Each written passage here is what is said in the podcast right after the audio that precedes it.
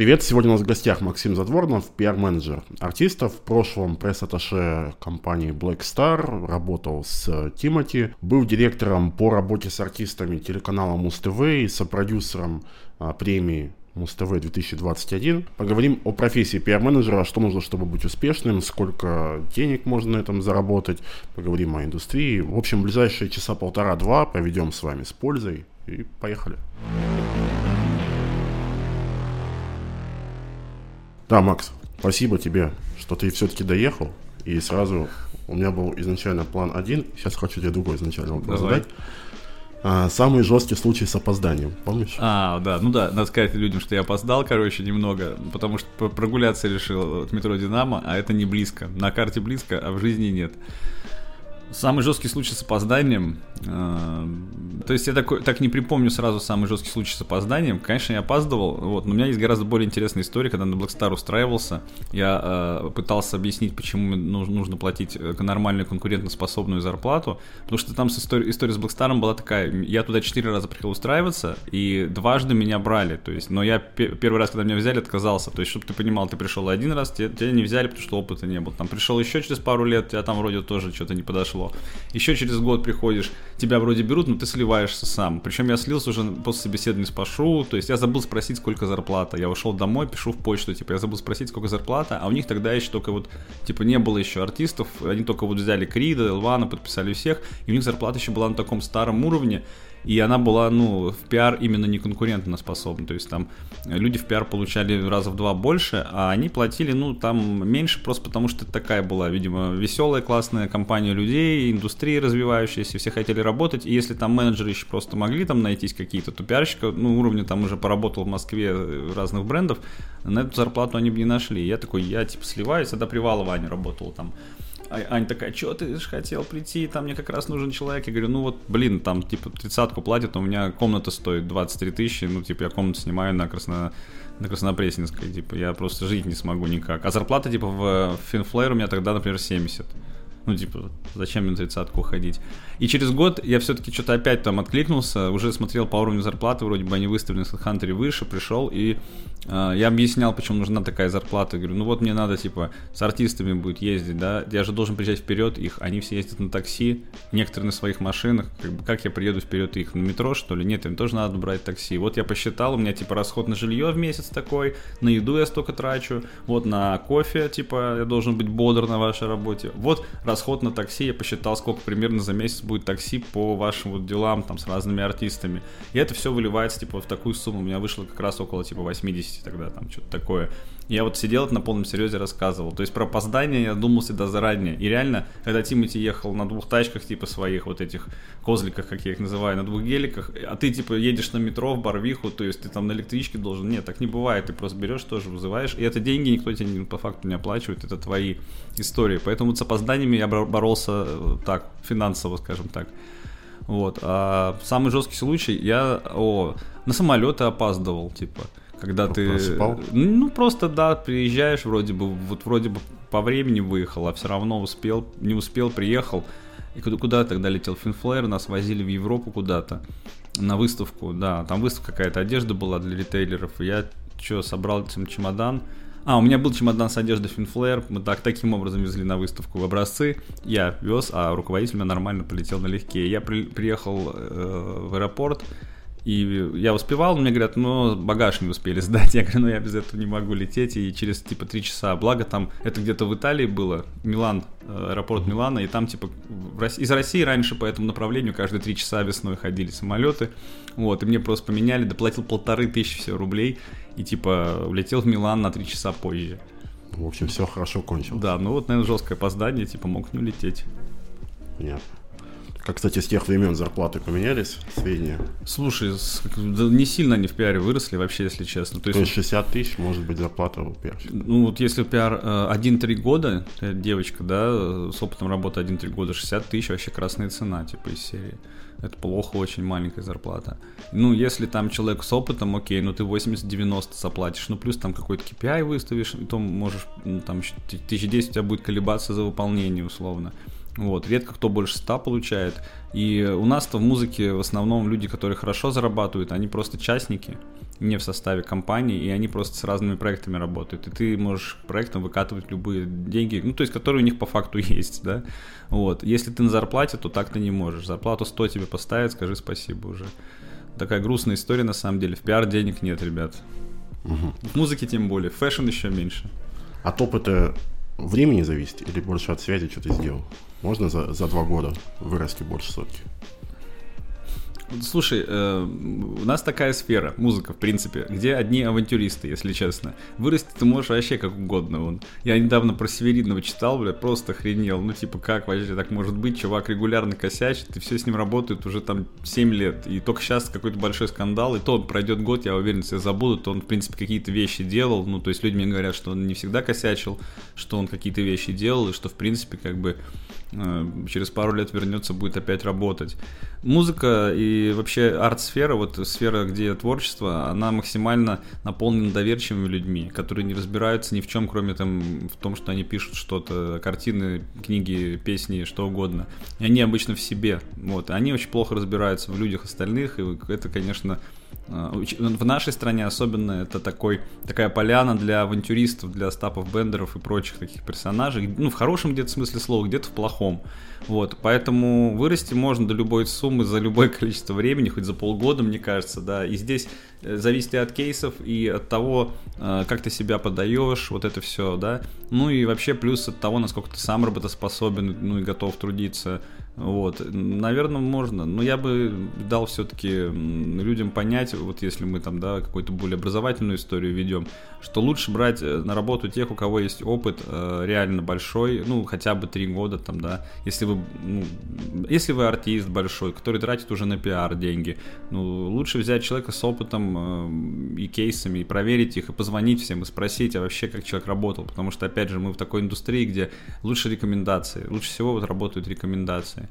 Да, вы можете найти там условно меня в Инстаграм, потому что я его веду, запрещенной соцсети, или вы можете там э, увидеть какие-то выступления наши вот где-то, да, но если вам не дают рекомендаций, то это плохо. То есть я всегда беспокоюсь о том, что да, есть какие-то сложные моменты с артистами, с кем ты можешь поругаться и как-то вообще в плохих отношениях расстаться даже после работы, но лучше таких кейсов иметь максимально, минимальное, вернее, количество, и даже вот в таком случае всегда потом как-то общаюсь, стараюсь как бы понять, что не так было, ну, в коммуникации с человеком оставаться, чтобы он негатив не давал. Хотя такие вещи тоже бывают, ну, с каждым, когда ты много работаешь, вот.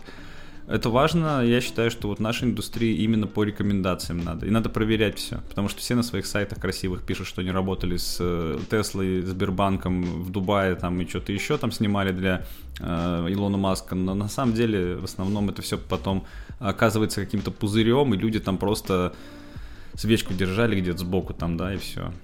Угу. Скажи, э, Максим Задворнов сейчас это уже компания, это несколько людей. Э, то есть у нас просто я почему спрашиваю, у нас есть э, Диана, да, которая одновременно там наш, нам какие-то вещи помогает, я так понимаю, работает с тобой, я видел на мероприятиях.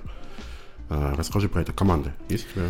Я к этому иду, к этому стремлюсь. Вот. Я на самом деле э, так себе бизнесмен. Э, я всегда как бы понимал, я понимаю то, что чтобы делать что-то большее, чем просто там пиар-менеджмент каких-то определенных э, людей, да, чтобы развиваться, нужно делегировать, нужно собирать команду. Я занимаюсь и стараюсь это делать там последние года три, но это очень сложно для меня. То есть я сам себя организовать с трудом могу иногда, как ты понимаешь, да, я сегодня опоздал, потому что что-то не рассчитал немножко.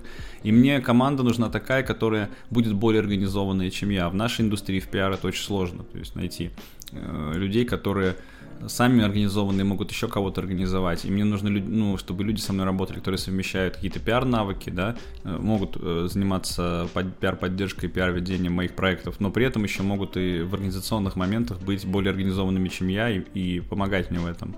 Это сложно, и я прохожу долгий путь поиска людей себе в команду. Пока я сейчас работаю э, с двумя-тремя менеджерами. Периодически кто-то появляется, или стажеры, или менеджеры, которых я беру на проект. Кто-то уходит, кто-то остается со мной. Но вот за 2-3 года я протестировал все форматы. И через HeadHunter кого-то искал, и с опытом брал, и опять же вот по рекомендации. Сменил очень много менеджеров, которые со мной по разным проектам работали. Очень это сложная история организовать вот в этом плане компанию, то есть как у тебя это вообще не понимает, как ты это делаешь, это просто надо как-то, не знаю, быть очень организованным человеком и уметь видеть еще в людях какие-то вещи, которые я там с первого раза, например, не вижу. У меня все на опыте, я вот эти шишки получаю, и но глобально я, ну, как бы не вижу проблемы в том, что я так долго это делаю. Но с другой стороны, конечно, да, я в этом плане не такой талантливый организатор, но, может быть, наработаю со временем и разовью в себе это умение и способности. Вот сейчас я это я плюс несколько человек менеджеров, плюс партнеры, э, как сказать, ну вот э, индивидуальные предприниматели, ребята, мои друзья, партнеры, которые помогают мне, кто-то там с, с SMM, кто-то с созданием контента, с кем я просто постоянно. То есть я-то веду пиар артистов, но если артисту требуется помощь соцсетями, у меня есть там, да, э, девочки, которые, например, контент-мейкингом занимаются, есть ребята, которые на продвижение там, да, могут э, бросить силы, там, иногда вас рекомендую, или там еще Антон, вот я с Антоном работаю, выборным тоже. То есть я даю выбор ребятам, они закидывают уже или вам, или ему задачи, вы там дальше что-то решаете. Вот, поэтому моя-то личная команда это прям узкий-узкий круг людей, несколько человек, с кем я вот сейчас веду проект по пиар. Друзья, если вы хотите интересную, креативную, захватывающую работу в музыкальной индустрии, или вы артист и хотите разобраться, как все устроено, как все работает, погрузиться глубоко в музыкальную индустрию, и получить от своей карьеры, приглашаю в школу музыкальных менеджеров UpSound. Это наша главная обучающая программа, она длится один год. И что интересно, первый модуль вы можете пройти бесплатно. Таким образом можете понять, насколько вам подходит эта профессия и этот курс. Программу курса вы сейчас видите на экране, и мы с вами погрузимся во все аспекты работы музыкального менеджера. От вопросов авторского права, психологии работы с артистами до составления стратегии и позиционирования артиста, выбора музыкальной ниши, работы с лейблами, взаимодействия со СМИ и так далее. И мы сильно заморочились и решили сделать продукт, который, с одной стороны, бы сильно отличался от всего, что есть на рынке музыкального образования, с другой стороны, чтобы это не просто было отличие ради отличия, а это был реально лучший продукт, такой must-have, который должен пройти любой музыкальный менеджер. Во-первых, это сильный упор на практику, я знаю, да, что так говорят многие, но мы пошли дальше, мы разделили каждый урок на часть учебную, учебник – и часть э, тренажера, которая состоит из практических заданий, из интерактивных элементов. Мы заморочились и решили сделать так, чтобы без выполнения интерактивных элементов дальше было пройти невозможно. И это ведет к тому, что вам приходится возвращаться к теоретической части, приходится еще раз ее просматривать, понимать суть, и выполняя практические задания, вы уже гораздо лучше усваиваете материал и погружаетесь в тему. Дальше по ходу курса, помимо интерактивных элементов, будет непосредственно практика, которая будет необходимо сдать куратору. Кураторы это действующие менеджеры агентства UpSound, они будут просматривать и давать развернутую обратную связь. Еще в ходе курса вас ждут воркшопы, где мы будем делиться на команды и будем выполнять реальные практические задания для реальных артистов. Еще в ходе обучения будет много сессий один на один с вашим наставником, действующим менеджером агентства, и вы сможете задать интересующие вопросы и получить компетентный ответ действующего менеджера. После обучения вы получите диплом, его вы можете использовать при трудоустройстве или даже пройти стажировку у нас в UpSound и в последующем стать действующим менеджером. И еще из интересных моментов, которые отличают наш продукт от других, э, это отсутствие необходимости оплачивать все сразу. У нас возможно использовать подписочную модель, просто как на любой сервис, привязываете карту и ежемесячно она списывается. Ну и как я сказал выше, первый модуль бесплатный, вы можете пройти его, посмотреть, как все устроено, понять, насколько вам курс подходит, понять, насколько профессия ваша или не ваша и дальше уже принимать решения. А, ну да, кстати, отзывы. Вот сейчас видите на экране отзывы на предыдущие наши курсы. Это уже не первый программу, которую мы делаем. И да, чтобы получить доступ, переходите по ссылке в описании, оставляйте заявку, и данные для входа придут к вам на почту. Удачи и успехов в обучении.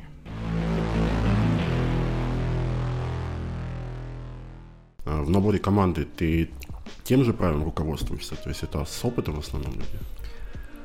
А, здесь э, такая история, да, что я уже прошел этап, когда брал просто стажеров, учил их, обучал. Люди вырастают чуть-чуть и уходят. То есть э, здесь э, это тоже момент есть. И поэтому мне надо, чтобы люди не полгода обучались, а потом на полную могли работать. Мне надо, чтобы они работали сразу. Потому что я понял, что у меня проекты есть сейчас, мне надо, чтобы их вели, потому что я просто тупо не буду успевать вести там 6, 7, 10 проектов. Ну и не хочу, на самом деле, заниматься этим. И я проверил это на разного уровня артистах. Я одинаково не хочу работать и с крупными артистами, и с мелкими. Ну, то есть прошел, прошло то время, когда я хочу прям вот сопровождать постоянно человека везде и решать там его проблемы бытового плана даже, знаешь, как обычно, вот пиар-сопровождение кофе принести, еще что-то. Это абсолютно нормальная история. Ты должен встречать человека от и до, там, объяснять ему, что делать на площадке. Это круто, но все, я уже все это знаю, мне просто скучно. И мне нужны, нужны люди, которые будут этим заниматься. Мне по душе больше какая-то там стратегическо-креативная составляющая всей этой истории. Вот. Плюс поиск клиентов. Для меня, мне кажется, вот прям вот это, это мое. Ко мне просто приходит, и моя задача там понять, что людям нужно, понять, могу ли я им помочь, и уже дальше переориентировать э, в какую-то сторону их направить. Поэтому мне нужны сейчас люди с опытом. И опять же, я пришел к этому только в этом году, условно, или там в том, в прошлом. До этого я, да, пытался через стажировку набрать людей, через личное наставничество, обучить их, и они работали на проектах. Это хорошо работает, Э, с проектами в долгую. Вот у меня Айова была достаточно долгое время, мы с ней работали, пока я на Муз-ТВ не ушел. Я вот там Марину, который менеджер со мной по Айове работал, я ее стажером взял, она постажировалась месяц на других проектах, я понял, что человек адекватный, говорю, вот будешь с Катей работать, она приезжает периодически. Она с Катей пообщалась, Катя нормально зашла как человек, все, вопросов не было, Марина с ней была везде. Но с другой стороны, э, тоже там таких людей сложно найти. Ну, кто-то у меня постажировался, и мне не понравилось, как работает человек, да. Кто-то артисту может не подойти. А, кто-то не знает, как общаться с артистом, и то есть ты постоянно еще обучаешь этому. Это просто ты тратишь, опять же, свое время, которое ты можешь потратить там на поиск клиентов еще, на переговоры разного рода, на какие-то стратегическо-креативные вещи. А вместо этого ты натаскиваешь одного и того же человека. Получается, что ты больше времени тратишь на обучение, а у тебя могло бы это время прийти еще там 5-6 артистов и работать с тобой. Поэтому я сейчас понял, что лучше я буду брать людей с опытом, и смотреть, как они уже работают, коммуницируют и притираются к артисту. Пока вот это, ну, то, что в этом году я делаю э, с артистами, как работаю, вроде бы вот эта схема, она более, ну, как сказать, ну да, она более успешна, потому что с характерами могут не сойтись, да? Ну, вот бывает такое. У тебя тоже, наверное, там, да, бывает, когда подсоединяешься к артисту, понимаешь, что ну, никто немного, и спокойно лучше вот. И здесь то же самое. Менеджер может не сойтись с артистом характерами, но если он на опыте, он точно знает уже, ну, хоть что-то, что, что нужно делать. Ну, то есть, какие-то вещи он сам делает, и ты не должен там следить пристально, иногда просто должен докидывать, ну, и чему-то дообучить, но хотя бы уже половину человек делает сам, и не требуется твое вот это вот внимание ежесекундное к этим чатам бесконечным. Вот. А, поэтому да, э, люди на опыте это, наверное, тот критерий, который сейчас. Другое дело, что этот опыт, опять же, я не требую там, многолетнего опыта, мне нужен небольшой опыт работы с селебрити разного уровня. Там, блогеры, артисты все подходят. Чтобы человек просто знал, что такое коллаборация, как договариваться, там, что такое ну, написать э, не пресс-релиз даже, а просто сообщение для какого-то журнала или издания, чтобы они там интервью взяли. Или как вот вести себя на больших мероприятиях, что не ты должен фоткаться на пресс-воле, менеджер красивый, да, а твой артист должен там стоять. Вот вот ну, банальные вещи, казалось бы, да, для тех, кто в индустрии давно, но, но многих стажеров просто вот они приходят на какую-то тусовку, их вырубает, они ходят, общаются со всеми, артист где-то сам по себе, ну, то есть вот даже такие вещи бывали, и это супер не круто, и пока ты всех научишь правильно себя вести, проще взять реально, ну, на зарплату сразу, да, на среднюю сразу, да, не на минималочку, на нормальную зарплату, но уже нормального человека, который отпустил, они там идут, работают, ты красиво сам по мероприятию ходишь и фотографируешься, в отличие вот от них, да. Ну, у меня на самом деле немножко так исторически сложилось чуть другой опыт, так получалось. Вот скажи, сталкивался ли ты с этим? Первый момент. Э, люди с опытом бывает немножко такую, условно, звезду ловят, типа, я тебя хочу, это мне интересно, неинтересно. Вот как ты сказал, там, кофе подавать, что где я и где кофе. Вот. И второй момент, э, ты же не можешь быть уверен, вот, о том, чем ты сказал, проблемы, да, что они там на мероприятии пошли чем другим заниматься, а там, где у них был опыт, соответственно, чему их там учили, ну, хрен его знает. Слушай, ну понятно, что ты доверяй, но проверяй, это сто процентов. Э, я-то руководствуюсь как бы первое, когда ты берешь на работу, вот э, нужно понимать, что у людей есть какой-то опыт минимальный, да, в беседе ты это выясняешь. А уж как они потом отрабатывают, это надо проверить просто. Тут никуда без этого не деться. И опять же, ну, принимая человека на работу, все равно, ну, видно, когда он хочет или не хочет. Вот ко мне пришла девочка, И вот прям на днях я опять беру людей, ищу. Вот, и я пришла, она вроде бы взрослая, ведет себя по-взрослому, все нормально. Видно, что не за тусовкой пришла, что это не какая-то певица, которая хочет поработать пиарщиком, чтобы потом продвигать свою музыку, да, вот бывают такие тоже. Нет, видно, что человек работает вроде в маркетинге, пиар-индустрии. У нее опыт такой, она работала в каком-то салоне, приглашала, да, селебрити. Ну, вот сейчас много салонов красоты, которые через коллабы выезжают. Я ей говорю, слушай, ну, у меня вот такая же работа по бизнес-направлению, направлением, тоже такая же, как вот твой опыт один в один, только несколько проектов, и, соответственно, зарплата будет норм, как бы, и ты в долгую вообще зайдешь, и проекты очень, ну, неплохие, с креативом связаны, мне нужны еще инфоповоды, ну, то есть, реально, для нее это интересно. Но она уперлась где-то в своей голове, что она хочет работать чисто в селебрити, и говорит, ну, я подумаю, там, а есть ли артисты какие-то, с артистами работать? Я говорю, ну, артистов пока для тебя у меня нет, там, сорян, как бы, вот бизнес-проект надо скрывать. Э, ушла, на следующий день пишет, что я вот решила, что нет, но мне бы хотелось с артистами. Если будут артисты какие-то, я бы с артистами стал работать пиарщиком. Я как бы понимаю, что если человек отказ... ну то есть если человек видит способ зайти ко мне, то есть я и так объяснил, ты начнешь работать с бизнес-проектами, потом появится артист, я тебе дам артист, спокойно там переключишься, может кого-то вместо себя найдешь, обучишь, вообще супер будет, да, для всех.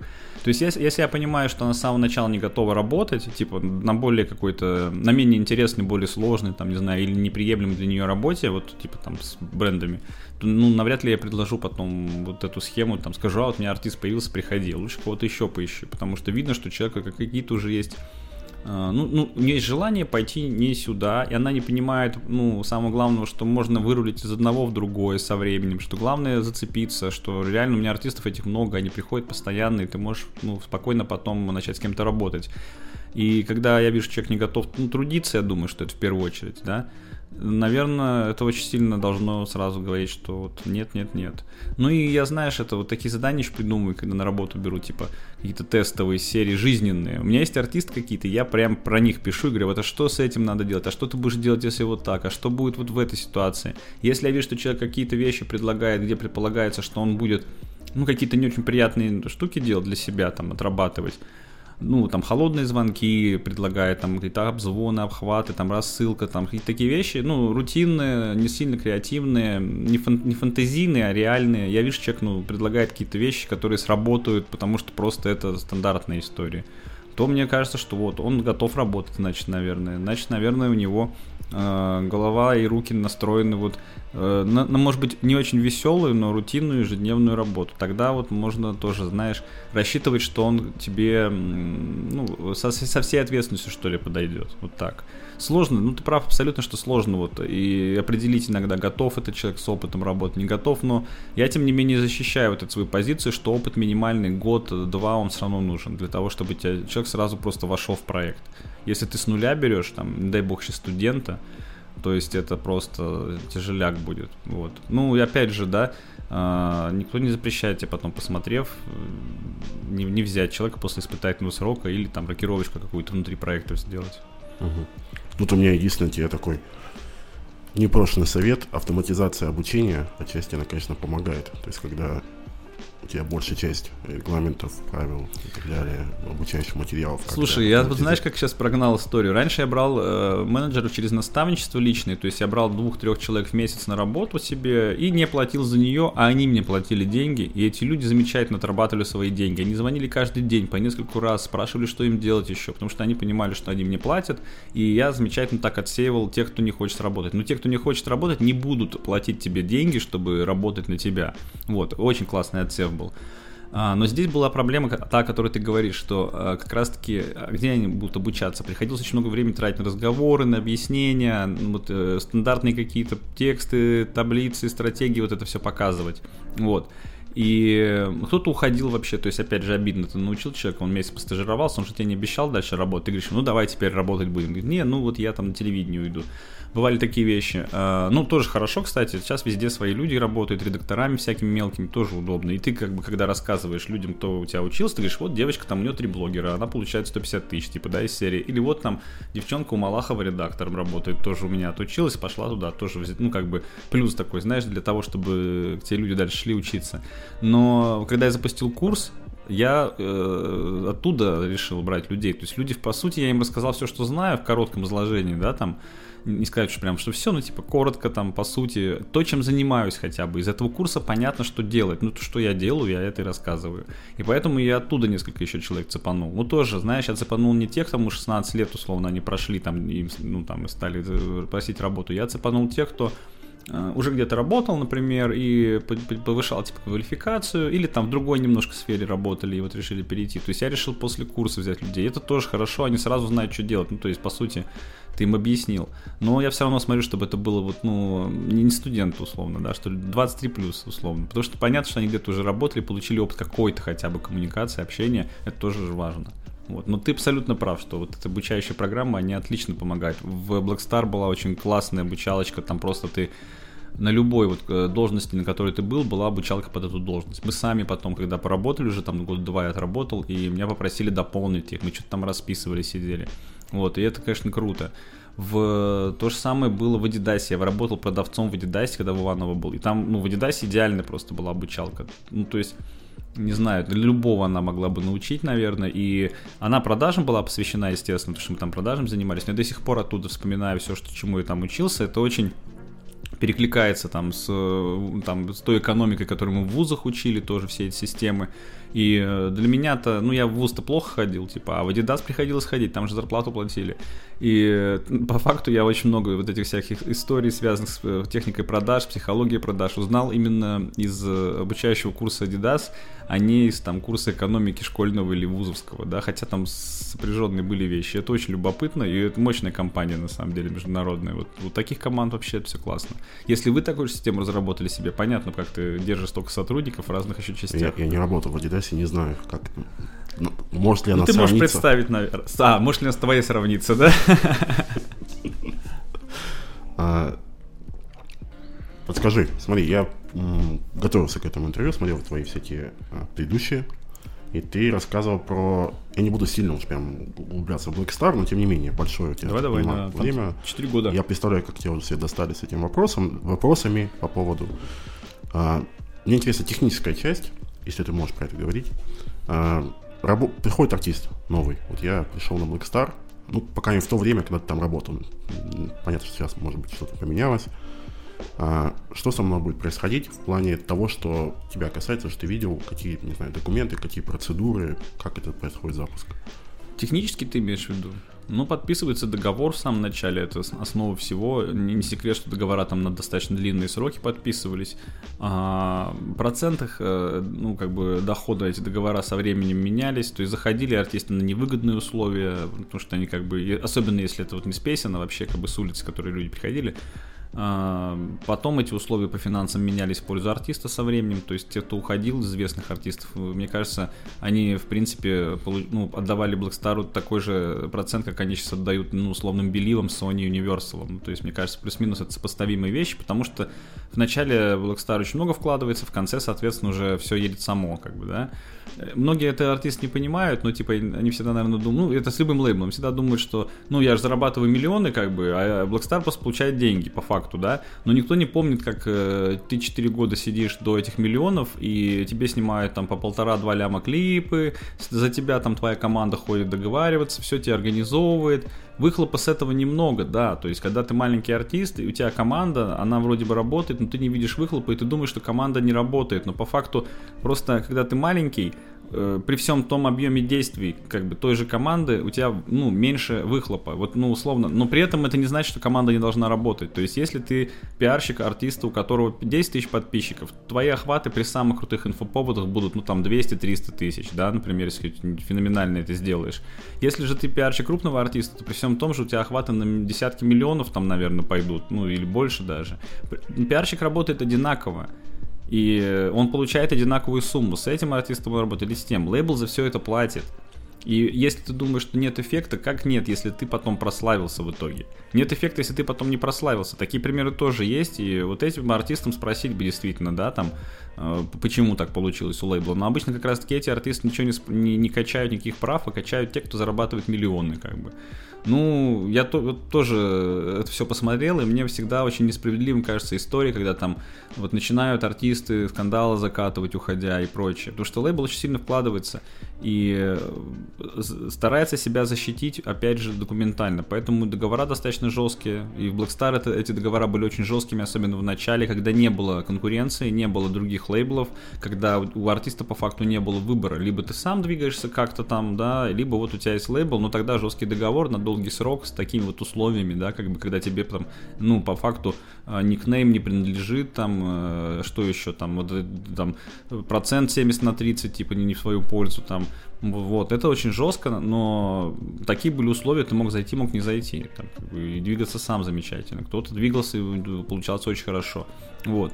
Поэтому, ну, по, по факту артист, попадая под, вот, заключал договор, это самое главное.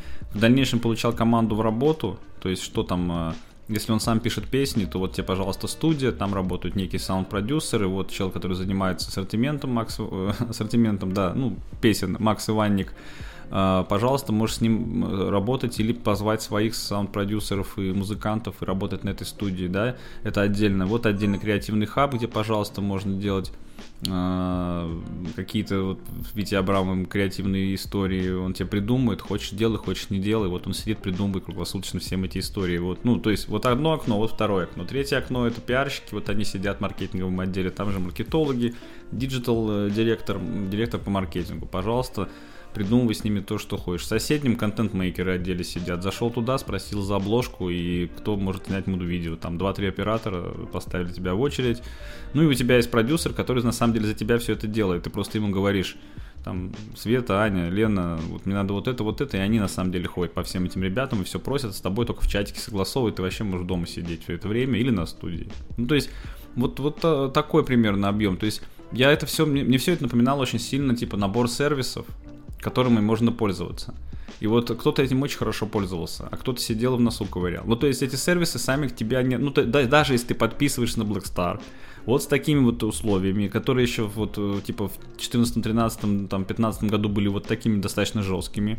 А, я, кстати, их не знаю, я привел пример, исходя из своего видения, то есть я точно не подтверждаю это вот э, для камеры. Вот. Но по факту э, они были достаточно жесткие, как, как бы так все думали, и это на самом деле ну, являлось этим. Вот.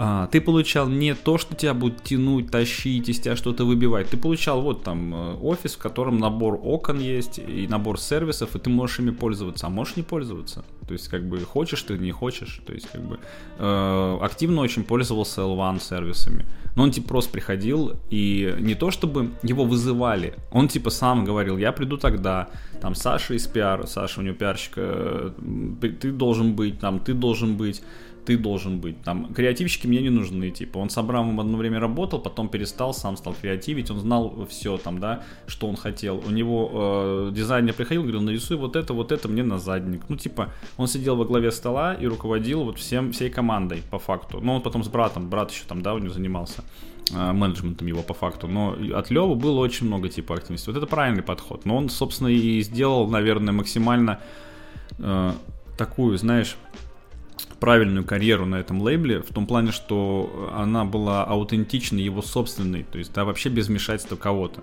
Потому что на Крид очень сильно Пашу влияние оказывал в начале, да, видением своим. А, но Крид с этим соглашался, и это было, ну, обоюдное решение, то есть не было такого, что опять что-то на, навязывалось. Вот. Егор тоже, кстати, очень сильно, именно вот второй части, наверное, своей карьеры на Black Star, так делю его на то, когда он вот добивался успеха и первый альбом, а потом, когда он стал больше на, свой, на свои ощущения упор делать. Вот. И он тоже очень сильно руководил процессом, то есть он э, также практически как Лева собирал вот эту встречу э, с командой. У него она, правда, была меньше, вот, но тем не менее. Он советовался с Пашу всегда и с Тимом. И у него Маша Кардуплева, сейчас который менеджер и пиарщица, она начинала как пиарщик, э, она очень сильно как раз-таки все эти процессы организационные на лейбле э, курировала. То есть по факту вот есть сервисы, есть э, возможность с ними работать. Я уже не говорю про то, что вот диджитал-маркетологи сидят, ну ты знаешь, как это, ну то есть ты можешь прийти просто с артистом раскидать, но если артист тебе не придет, никакой маркетолог сам его дергать не будет, ну это же не на у всех своя работа, все сидят и ко всем вот эти 10 артистов приходят. Кто-то активнее, кто-то вообще не приходит. Соответственно, ты работаешь с теми, кто к тебе пришел. И, ну, сам понимаешь, как бы, нам ставили задачи, нет, мы ставили задачи там сверху, типа, ну вот помогите там этому артисту, вот он что-то это, надо с ним, ну давайте, вы же команда там, давайте, организуйте, но, ну, но это нереально, то есть вот у тебя чат в телеге, там все, и артист, и ты начинаешь предлагать, и человек просто, ну, мычит, не согласовывает ничего, не знает, э, готов он это делать или не готов, своего ничего не предлагает, это ему не нравится, то есть, ну как так, ты же не будешь ничего вместо него делать, ну то есть на, на этой теме у меня даже развилось такое ощущение, что типа, проще не с артистом уже работать, самого себя пиарить, пока ты просто пока ты уговариваешь артиста что-то сделать, ты сделаешь сам и будешь двигать свой бренд. То есть во, во многом вот то, что я там занимаюсь продвижением своего личного бренда, да, оно обусловлено не тем, что я так хочу себя двигать, а тем, что, блин, ну такие крутые истории придумываю, давай попробуем на себе это, короче, там, завести телегу, писать что-нибудь там, да, давай попробуем на себе, потом, может быть, артисту предложу, это, это уже телегу вести за него, да, ну то есть это может ему помочь, потому что я понимаю, что пока ты уговариваешь кого-то, ты 10 раз сам сделаешь, сделаешь и проверишь, вот как это работает, понимаешь? Вот, и э, в Blackstar была вот такая система. Система одного окна, хотел сказать, нескольких окон, вот, сервисов. И это, ну, на самом деле, для активных артистов очень хорошо работало. Но если, я всегда, мне когда спрашивают, идти на лейбл или нет, я говорю, ребят, если вы хотите, идите, хотите, нет, э, отличается это только тем, что там уже собрана команда, а вам собирать свою. Но этой командой в любом случае надо управлять, и никто, кроме вас, ей управлять не будет. Не найдется никакой менеджер, продюсер, который будет этим всем управлять. Прошли эти времена продюсерских проектов, да и вы теперь другие артисты артисты сейчас. Ну, не так это работает. Вот, и, конечно, вот успешные артисты, они, наверное, лидеры все-таки в какой-то степени э, вот, своих команд. Угу. Со стороны лейбла менеджера не было, да, то есть который там тянет, который там, ну, постоянно... Есть, конечно, менеджер со стороны лейбла, но, но ты пойми тоже правильно, э, продюсеры, нет, менеджеры, продюсеры, там разные градации то вот продюсерский отдел, конечно же, он тоже был в этом же бизнесе, он как руководитель проекта, mm. но пойми правильно, он может тоже... Э, он не может тебя тащить, если ты не хочешь. То есть, если артист не знает, что делать, куда двигаться, менеджер тебе что делает? Предлагает варианты. Всех остальных дергает, чтобы они тоже предлагали варианты. И, ну, э, если что-то достигает успеха, он это ксерокопирует и размножает так, чтобы это работало, да. То есть, но если артист сам не двигается как камень, что ты ему можешь, как ты его будешь тащить-то? Ну, типа, на себе, ну, ты не будешь за него петь, выступать, там, делать какие-то съемки, фотосъемки, там, клипы. То есть, если он не понимает, зачем, не хочет общаться с аудиторией, там, коллабы с кем-то из блогеров делать, ты его не заставишь, как бы, как бы ты не, не, не менеджерил, каким бы ты, блин, одаренным менеджером не был. И поэтому менеджер, он здесь, э, да, он лидер в группе, но не, не лидер перед артистом. Он может э, его там тащить условно, если тот хотя бы чуть-чуть куда-то сам идет. Вот. И менеджер, конечно, направлен на то, чтобы артист дал заряд, хотя бы объяснил вектор, что он хочет, да, и видно, что он это хочет, он сам что-то для этого делает. А менеджер уже должен сделать так, чтобы все эти шестеренки остальные крутились, чтобы это работало не только благодаря артисту, чтобы вот пиар добавился, маркетинг, там еще что-то. Но если артист сидит вот и сам говорит, я не знаю что, ну вот принесли ему песню, он спел эту, потом принесли другую, он спел эту, и все это разное. То есть если он сам не знает, что он хочет петь, для какой аудитории он хочет выступать, вообще хочет ли он быть артистом, тут как бы не заставишь. И никакой лидер-менеджер тебя, продюсер, он тебя не, не сдвинет вообще с этого места. Тут надо желание иметь э, как бы самого артиста. А так менеджеры, продюсеры были и талантливые достаточно ребята. И все сейчас работают с артистами, вот, которые, собственно, и, э, ушли, там, да, расто... закончился контракт у кого там, у Крида, Маша Кардупель. Но она очень деятельная женщина, типа, это из серии круглосуточная работа у человека. Она с Кридом в кальяны до 7 утра может сидеть, а в 10, в 10 быть в офисе и работать, а Крид в это время до 4 спит, там, условно, там, до обеда. И такое было, и человек работал. Шлинчак Настя с Марвином сейчас работает. Миша только что недавно закончил работу с лейблом, все, она с ним продолжает работать. Элван тоже уходил, команда, ну, вся с ним ушла. То есть люди работают с удовольствием, как бы, с артистами.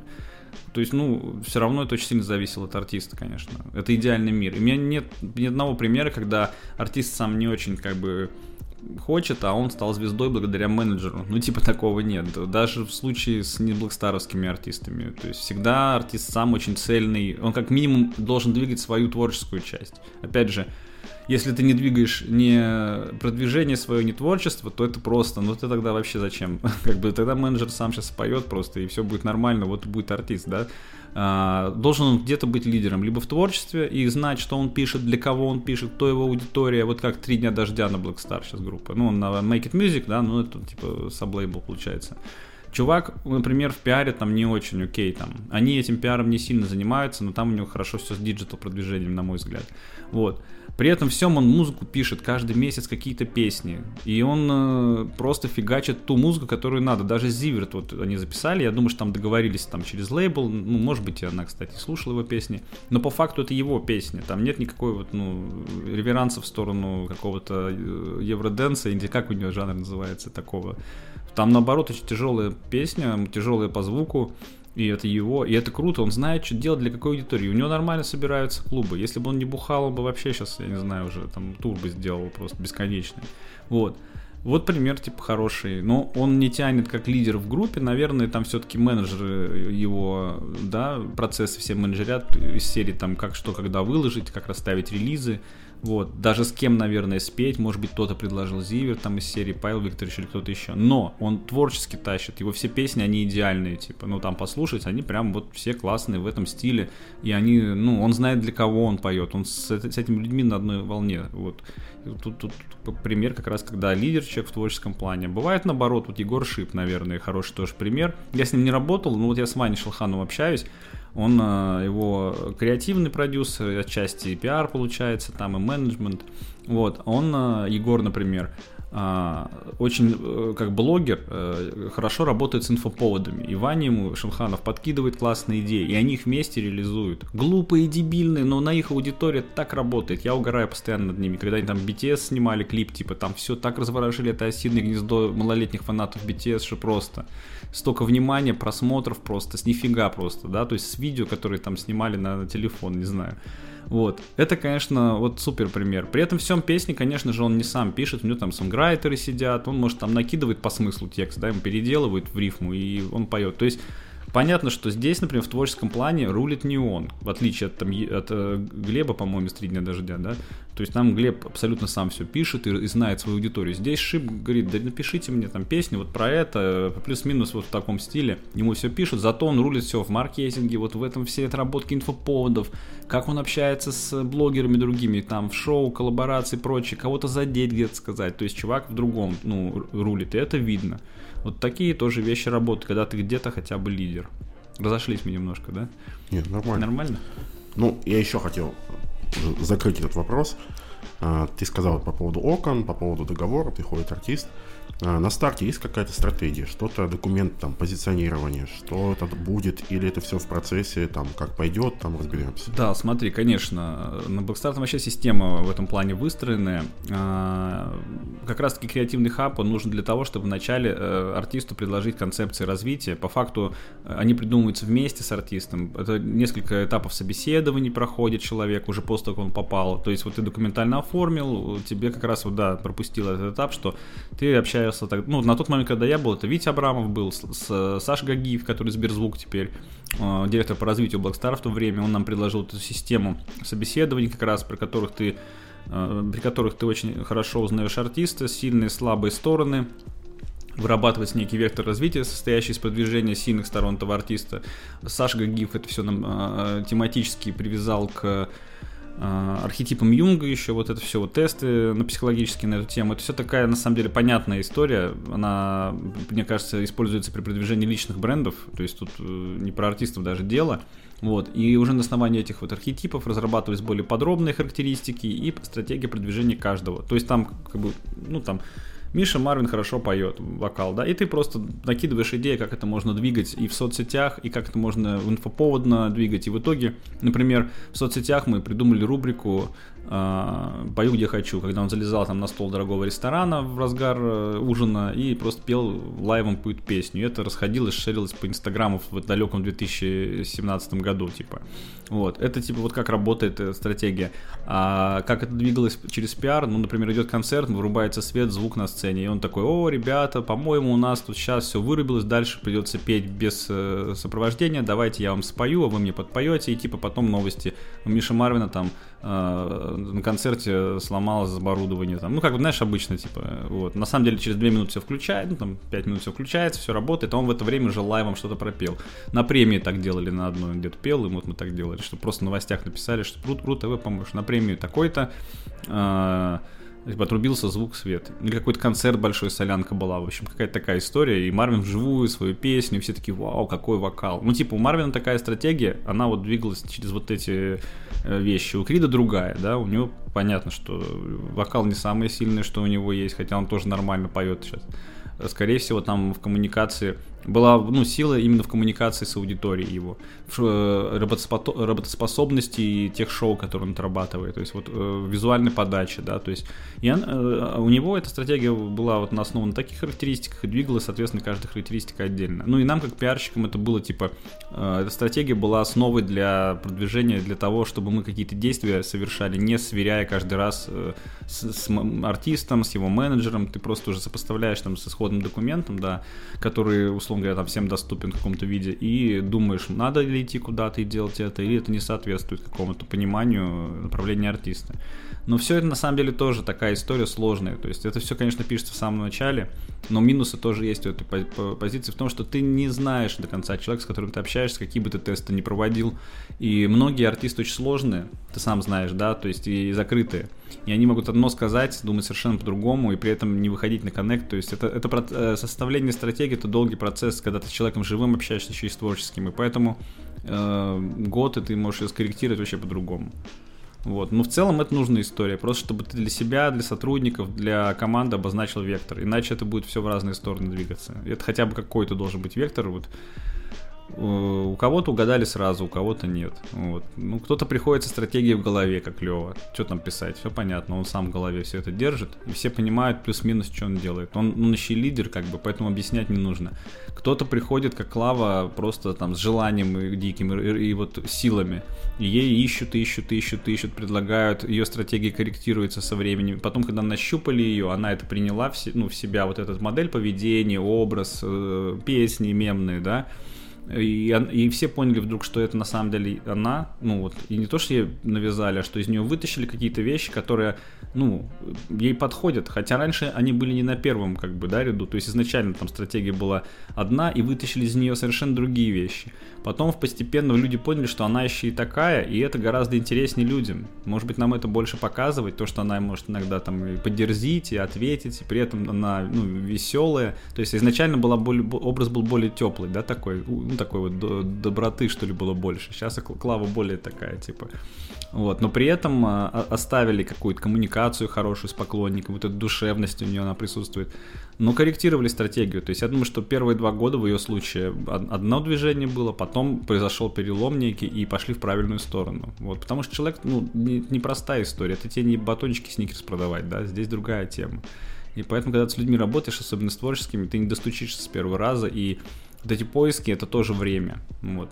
Я всегда ратую за то, чтобы человек сам себе разбирался, артист. То есть вот это такая история, ты как L1 должен сам в себе уже иметь это понимание, кто ты. Ладно, ты объяснить не можешь другим людям, но сам ты должен понимать, кто ты. Это, ну, цельность и зрелость, наверное, личности. То есть, в принципе, каждый человек должен к этому прийти в идеальном мире. Но никто не приходит, да. И артисты, так же, как и обычные люди, в большинстве своем не знают, кто они. И особенно молодые артисты. И им это знание вот самим нужно. И я думаю, что вот артистам чтобы эту стратегию иметь в своей голове, надо, конечно, разбираться в себе. Ну, не знаю как, ездить на ретриты какие-нибудь или просто э, дома сидеть, медитировать, не знаю. Ну, нужно в себе разбираться прежде всего. Вот, это очень важно, понимать себя, понимать, кто ты такой, с кем тебе интересно, куда ты хочешь идти. Это для каждого человека важно, но для артистов это особенно важно, просто потому что если ты не понимаешь, кто ты и для кого ты, и с кем тебе интересно, то как ты найдешь аудиторию? Ну, ты, тебе найдут какую-нибудь аудиторию, но тебе она будет неинтересна, знаешь ты должен разбираться сам, что тебе нужно, и в долгую смотреть.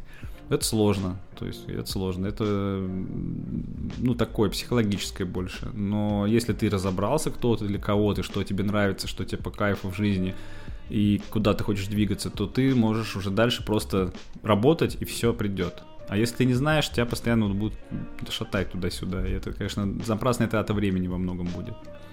Угу. Советую по разработке стратегии, да, дали? Слушай, а был ли какой-то процесс вот этого ревью, следования стратегии? Объясню, почему, что имею в виду и откуда вообще взялся вот такой вопрос.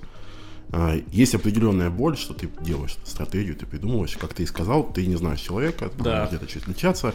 В итоге, как правило, эта стратегия, она на следующий же день идет нахрен, потому что, ну вот я хочу вот такой трек, или мне кажется, что вот это будет лучше. Стратегия, конечно, хорошо, хорошо, что мы все, она есть, но следовать, конечно же, мы и не будем. Вот. И в итоге все равно все делается так, как артист чувствует, по его каким-то внутренним. Надо вот таких артистов э, отпускать. Я хотел сказать послать нахрен, но отпускать просто, да, давай такое слово изобретем. Есть человек, ты, ну, как э, сотрудник, например, я, ну, да, возьмем не то, что мы на Blackstar, а вот я там как сотрудник сейчас работаю с артистами, я им прописываю определенную стратегию. Это не только мое, это и их видение в тот момент, когда мы ее пишем. И оно должно быть долгосрочным. То есть я объясняю ребятам, что если вы хотите, э, ну, там, зарабатывать деньги, например, или там прославиться, у кого какие цели, или что вас, вашу музыку слушали, там, да, какая цель, концерты на ваших концертах. Вот есть э, вариант. Если у вас какой-то другой вариант через месяц возникает, тогда, ребята, без меня, как бы, потому что мы не можем каждый месяц эти варианты менять. Вот. Я допускаю эксперименты, даже чуть выходящие за границы стратегии, если основной вектор все равно работает туда, куда ты должен бить. То есть мне, мне кажется, что надо в одну точку стрелять, э, и тогда ты, ну, там, эти стены все пробьешь. Если же ты метаешься, то это будет очень долго. Да, может случайно повести. Опять же, в музыке, творческая история, такие варианты вообще может что угодно быть, да. Но тут и в жизни так, и кирпич на улице может на тебя упасть, и все, твоя карьера закончена, как бы, да. Любая история может случиться. Вот, а можешь лотерею выиграть тоже, да ну, там, или родственники какие-нибудь умереть, квартиру тебе оставить. Ну, то есть тоже варианты в жизни возможно. И здесь то же самое в музыке. Да, ты можешь случайно с треком выстрелить. Мы все знаем этих артистов, которые пели одну песню сначала, а потом выстрелили совершенно с другим треком на другую аудиторию. Ну и большинство из этих артистов не отрабатывает. Ну, то есть я там имею в виду, ну кого? Ну, кого можно вспомнить? Ну, вот э, Рсак выстрелили. У них была более глубокая музыка по текстам, да, Феликс, он же с макулатурой связан был, там вообще там дельфин отдыхает, там лирика такая. Тут они спели легкую классную песенку, не обязывающую ни к. Да, да, да, она в их стиле, все окей, то есть она выстрелила в ТикТоке там и прочее, но она как принесла их на первые места и дала им огромную публику, так и все это сошло на нет просто потому что, ну, им не надо было. Ну, как бы окей, там концерты дали большие, но при этом и э, это не их аудитория, как бы. Вот, на нет не отработали, им это было не нужно. Соответственно, случайно вышло и как бы не принесло особо эффекта. Вот, я больше за то, чтобы развивать ту музыку, которая у тебя постоянно, и эти эксперименты лучше делать все-таки в рамках там фитов каких-нибудь, да, там каких-то взаимодействий с другими артистами, когда ты можешь объяснить там ремиксов, я не знаю, там еще каких-то вещей, когда ты можешь объяснить, почему у тебя музыка изменилась для твоего основного слушателя. Но задача-то сейчас не сделать песню хитом на самом деле, а развивать сообщество теплых э, слушателей, пользователей, подписчиков, да, не знаю, как называть сейчас этих людей, фанатов, потому что только это даст тебе в долгую возможность работать. И лучше постепенно развивать маленькое сообщество, чем один раз выстрелить, а потом как бы пропасть неизвестно куда. То есть имиджево это, конечно, большой урон. Для того же Рсак, ну, мне кажется, и все теперь думают, что это артисты одной песни. Хотя Феликс просто там, ну, музыкант, который долгое время работает с очень серьезной музыкой, серьезными артистами. И, ну, ему, наверное, не обидно, мне кажется, ему пофиг. Но в целом это такая себе история, когда про тебя думаешь, что у тебя одна песня в репертуаре, знаешь, ты на концертах должен ее, ей завершать все концерты. Ну, стрёмно это. Давай закроем э, эту тему. Последний, mm-hmm. последний вопрос. Вот с, э, мы сейчас обсудили, как это было. Сейчас, когда ты уже в сольном плавании, сам ведешь артиста, что ты туда взял, как сейчас выглядит, вот приходит тебе артист, Слушай, да похожим образом, на самом деле, про стратегию мы всегда составляем артистам там тот минимум, э, как бы, да, как, как характеристики, которые надо двигать, которые мне в пиаре будут полезны. Вот, я знаю, что тоже так делать, когда мы работали с, в чате с Кейкрашем, мы фиганули туда такую стратегию, я такой думаю, о, ну все, тут как бы ничего вообще делать не надо, все расписали идеально, короче, вот. А, это очень правильно. Ну вот примерно так же у меня, только у меня она не такая подробная, потому что она больше про пиар, меньше про соцсети. Я вообще стараюсь э, включать э, функцию там СММщика эм из своих услуг, потому что, ну, это, блин, отдельный человек должен быть. И отдельные деньги, и отдельно просто он должен думать о том, что делать. Вот. Но в целом, да, у меня похожие, похожие на вашу историю, когда мы с артистами приходим, месяц, ну как, месяц где-то я работаю в тестовом варианте с ними, там какие-то мероприятия организовываю, интервью, чтобы сразу в поля, грубо говоря, уйти. Потом, когда ты за месяц организовал 2-3 интервью, и артистам отвечал на вопросы журналистов, ты же это все смотришь, и как-то вот погружаешься уже в человека. То есть я предпочитаю вот так. Погрузился, месяц проработал, и вот уже через месяц я э, вытаскиваю человека на собеседование отдельно, с его командой, может быть, еще там, с людьми, мы просто в баре садимся, общаемся, и типа тоже набрасываем, какие же у него характеристики, что отличает его от других, что он сам думает, что думают его ребята. И как-то вот э, эта стратегия моя, она вырисовывается именно из вот такой беседы двух. Вот так я могу сказать. Дальше я себе эти характеристики выписываю, такая Google табличка. Сразу же расписываю как, как бы расшифровка вторым столбиком, третьим столбиком, и как я бы это продвигал через соцсети и продвигал через СМИ, чтобы это и артисту было понятно, да. Вот, это одна вкладка. Вторая вкладка у меня уже конкретный медиаплан, то есть на основании всего этого я понимаю, с кем надо примерно общаться. Ну, условно, спортом занимается артист, ну, давайте звонить в журнал Men's Health, там, да, сейчас он называется Man Today. Вот. Ну, ну, вот примерно, примитивно это можно так описать. И э, для меня это основа типа для работы. Для артиста это тема, когда он начинает спрашивать там, а можно я там, э, не знаю, пойду на Fashion Week, а, а ты говоришь, чувак, ты по стратегии вообще как бы не модный, наоборот, крайне обычный. Ну, типа там Макс Корж условно, да, какой Fashion Week, ты Коржан на Fashion Week представляешь? Нет, и я, не, и тебе там делать нечего. Вот, и это вот работает, типа. Ну, из серии с Хэнси работал, была ситуация, когда ему кто-то изики задарил изики в ассортименте ему подарили. Я уж не знаю, там, как настоящие, не настоящие, но просто чел в изиках ходит. Говорю, Сань, ты, блин, поешь песни про то, какой ты простой парень и живешь в соседнем дворе, там, да, под гитару в лесу, и ходишь в изиках. Да, я понимаю, что они дорогие, но сейчас они стоят как обычные, но в глазах людей, типа, это дорого, типа, потому что Kanye West, образы вот эти гламурные, это сейчас как бы дорого. И то, что ты в этом ходишь, тебе не прибавляет вообще. Ты просто Nike какие-нибудь купи. Причем я знаю, что физически какие-то кроссовки могут быть дороже, чем эти э, изики. Но изик это имидж просто. И люди это видят. А еще они какие-то такие яркие, знаешь, синие там или красные какие-то. Ну, просто люди видят, это не круто, они э, не будут считывать как бы тебя. И он тогда, помню, там подсменился. Со слэмом были тоже похожие истории. Ну, то есть вот она, стратегия, как она должна влиять. И мы это прописали же в начале. То есть, представляешь, ну мы же вот договорились. Ну, как договорились? Ты же чувствуешь так, что ты, типа, вот у тебя рубашка какая-то дешевая, футболка, ты с гитарой в лесу, там, с ребятами у костра и как бы в изиках, сорян. Ну, это, типа, несопоставимые вещи. Ну, а что, удобные, мне же подарили, я же не покупал. Я говорю, да понятно, но ты людям будешь каждый раз объяснять, что тебе там Louis Vuitton сейчас подарят там, и чего. Вот, ну, вот такие вещи, они, конечно, важны, потому что и сам артист будет следить за тем, как он движется, и, и ты как бы не будешь теряться. И плюс кто-то новый в команду пришел, ну, вот ну, там СММщик пришел, ты ему ничего не объясняешь, вот кидаешь ссылочку, хотя бы какие-то исходные данные человек, ну, э, новый сотрудник получает.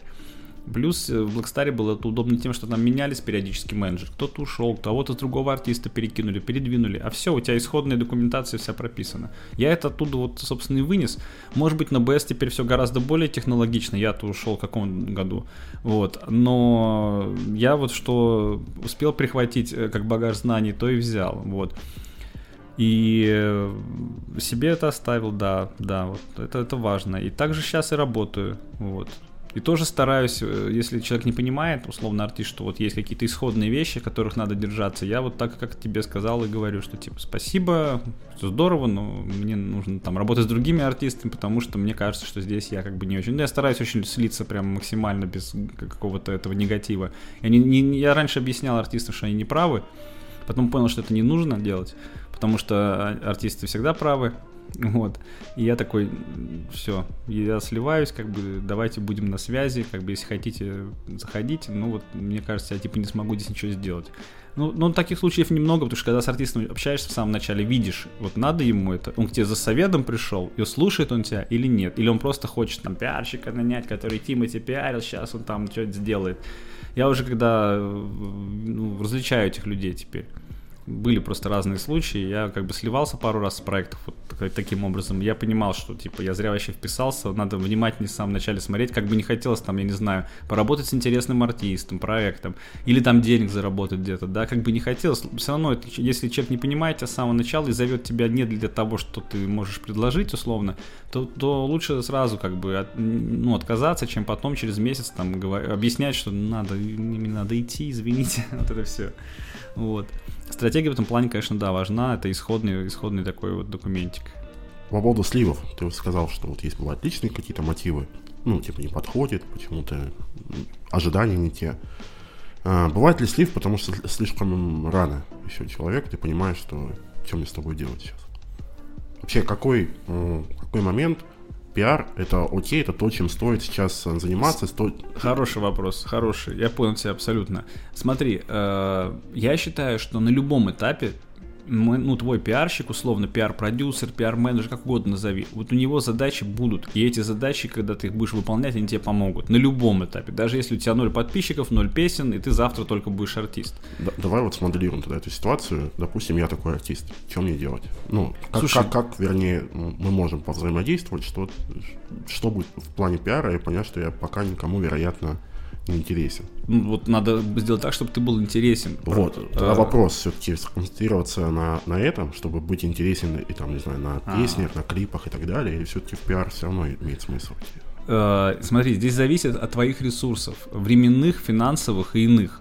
А, если у тебя куча, ты не спишь, у тебя до хрена времени, да, вот ты готов, тебе там 15, ну сколько там, 20 лет, окей, и ты вот такой, и тебе пиарщик поможет, ты реально, пом- и ты успеваешь еще песни писать, ну просто, э, если ты решил стать артистом, тебе нельзя не писать песни, потому что ты артист, да, ты должен их писать. Если ты решил стать актером, тебе надо сниматься в фильмах, как бы, да, если ты блогер, то тебе надо делать блогерский контент, вот, но в любом случае пиарщик тебе поможет с самого начала, чем? Делать те же инфоповоды, ты можешь залететь в телегу с, с какими-то дурацкими выходками, и с этого прийти, ну, аудитория, да, ты сам их придумываешь. Я думаю, что многим людям помогает вот диалог какой-то с человеком, да, и как бы пиарщики, они чем отличаются? Опытом. Они уже видели, как это делали 10 лет назад, они видели, как это делали там 2 года назад, и в интернетах, и не в интернетах, и могут что-то подсоветовать, и вместе, как бы, да, рождается какая-то крутая история. Даже если у тебя 0 подписчиков, 0 песен, ты уже можешь э, делать какие-то классные, интересные, бойкие истории, сеять это правильно, да, сам бесплатно, если это интересно, или там 5000 рублей заплатив за телеграм-каналы, да, какие-то. То есть э, есть что предложить начинающим артистам. Мы ну, вот, работаем сейчас с ребятами, у которых там по 2000 подписчиков, по 5000 подписчиков. Они пишут песни параллельно, потому что они бодрые успевают это делать параллельно, мы запускаем их в новости. Да, это не охват типа вечернего Урганта, условно там. Но мы все, я сразу объясняю, что, ребят, это вот на этот уровень. Готовы вы платить вот эти деньги вот за это? Есть у вас время этим заниматься ради такого эффекта?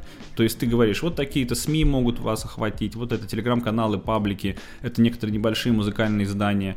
А, это поможет для чего? Для того, чтобы о вас начали немножко слушать, для того, чтобы когда вы отправляли свои песни на лейбл, э, вас гуглили и находили, кто вы такой, как вы выглядите, да, помимо там вашей страницы соцсетях, плюс даже в ваших соцсетях, чтобы делались какие-то коллабы с блогерами, да, потому что у тебя сейчас 5000 подписчиков, ты сделаешь коллаб, будет 5500. Если поставить 4 коллаба в месяц, ну, на 2000 прибавится даже бесплатно. Если ты зарядишь туда промо, то как бы в зависимости от того, сколько ты зарядишь и какой контент. Опять же, идеи для этого контента, ну, не только СММщики добавляют, пиарщики тоже добавляют те идеи, которые могут быть виральными, ну, если ты хорошо это все исполнишь.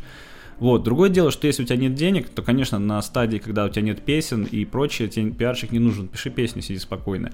И если у тебя нет времени, опять же, ты еще где-то работаешь, то тебе тратить лучше на творчество, чем на пиар. То есть, если вот так вот расписать грубо, а, что лучше делать артисту в самом начале? Я советую всем сначала написать песни, сесть там, кемп себе организовать на месяц, подводную лодку, запереться там в студии с друзьями, музыкантами, просто записать 10, 15, 20 песен демками там более-менее финальными что потом э, э, развивать соцсети. Прям можно это параллельно делать, показывать процесс записи, не знаю, как угодно. И развивать соцсети не в плане даже количества подписчиков, в плане крутого контента, что когда люди потом пришли с какого-то инфоповода к тебе в соцсети, у тебя там не было 5 постов с обложками твоих же треков, выпущенных за 5 лет до, ну, в течение 5 лет. Либо люди хотят жизнь видеть, и они не подпишутся на тебя, если у тебя там жизни нет. Вот эта проблема сейчас некоторых артистов, с которыми я работаю, что им надо контент, я им делаю коллабы, люди приходят там с отметок, а они остаются, потому что контента нет. Я говорю, ребят, вам ну, нужен кто-то еще, типа, кто будет помогать контентом. Кто хотите, контент-мейкер там,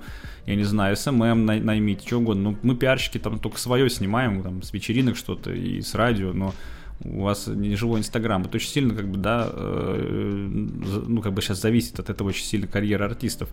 Но в первую очередь песни, лучше сразу скопом. Второе, второе это параллельный или след за записью этих демок. Ты соцсети пушишь свои, хотя бы контентом, хотя бы, чтобы там было много крутых, классных публикаций историй. Да, там будет 500 человек, но зато э, интересно, и когда люди придут, они увидят, что это интересно.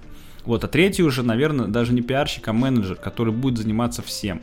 То есть Люди тоже такие, пиарщик. Э, нужен человек, который все вопросы закроет, и пиар в том числе на начальной стадии. Ну, просто все. Даже за тебя посты будет писать, тебе кофе заваривать, такси вызывать, там, костюмы тебе откуда-то возить, одежду брать в магазин, потом сдавать. Типа, и договориться об одном интервью на неделю успеет. Все, вот это все. Ну, кто это? Не пиарщик, это менеджер, да, скорее, или продюсер, как угодно назови. Человек, который будет работать, блин, с тобой, выполняя все функции, которые ты не успеваешь. Даже песни там загрузить. Ну, что, артист сам будет грузить? Ну, пусть пишет спокойно песни, фотографирует фотографируется, делать контент. А вот человек, который техническую работу делает, я считаю, это менеджер. Э, в идеальном мире пиарщик должен тебе понадобиться после выпуска там шести, например, песен, уже зарелизенных, уже через какой-то лейбл, маленький, не маленький, сам, не сам, чтобы ты вот уже выпустил, и у тебя там э, твои показатели по стримам показываешь э, как бы динамика положительная. То есть если у тебя она есть в течение полугода, я не говорю, что она должна быть большой, просто не 500, а 1000 на втором, не 1000, а 5. И вот выпустив 5-6 треков, понимаешь, что ты с нуля до 50 тысяч прослу- прослушиваний, да, вырос, без, без всего, да, и вы уже там какие-то интервью даже сами сделали, и, и вроде люди спрашивают в этих маленьких изданиях какие-то вопросы, и ты понимаешь, что спросила бы больше, если бы у тебя был пиарщик, что люди интересуются, просто не успеваешь, твой менеджер не успевает. Вот тогда нужен пиарщик. Вот. Это в идеальном мире. Но по факту, если вдруг у тебя есть деньги и время, подключай раньше. Это будет эффективнее, быстрее, ты сократишь просто путь. Он тебе даст идеи, когда про тебя сразу там в пабликах все узнают, какую-нибудь ерунду сделаешь, все узнали про тебя, пришли, послушали песню, твой рост будет быстрее. Но это только если у тебя есть деньги и время. Позже тоже можно начать, если То... стараться очень сильно заниматься пиаром самому. То есть правильно, вот если так резюмировать все, на начальном этапе чем может помочь? Может помочь креативом, да, то есть генерировать инфоповоды интересные, которые можно в том числе э, размещать работа со СМИ каким-то более, понимаю, меньшего охвата, да. Просто, понимаешь, работа, работы всегда одинаковое количество, просто она либо вот ну, на этом уровне понимаю. Э, охватов идет, либо на этом. Здесь, если здесь ты с Тимати работаешь, у тебя Ургант, Вог, там, Гламур, Comedy Club, еще что-то, вот это. А здесь у тебя какие-то блоги, подкасты, маленькие журнальчики, объем-то тот же самый, тоже интервью расшифровывать, то же самое артиста привести, видео подготовить. То есть, понимаешь, а, объем один и тот же у пиарщика. Эффект от этого разный, потому что охваты разные, потому, потому что известность разная. Вот и все. Слушай, а на твой взгляд, э, разные слышал просто мнение по этому поводу. Если мы говорим про SMM, там все более-менее понятно. Ты сначала маленький, у тебя малое количество подписчиков, ты после используешь больше, больше, больше, и вот таким образом развиваешься, становится в какой-то момент большим. В случае с PR, а, вот эти маленькие издания, они действительно приводит постепенно к большим изданиям. Или вообще до какого-то этапа вот эти маленькие, в принципе, можно их игнорировать, пока, ну, не Дудя, ну, кто-то для тебя уже побольше. То есть, условно, там, GQ или там тут Esquire имеет место быть, и это действительно дает эффект. А, а какие-то мелкие ты много усилий делаешь, но эффекта не дает. На твой взгляд, все-таки тут имеет такой эволюционный рост имеет место быть или нет?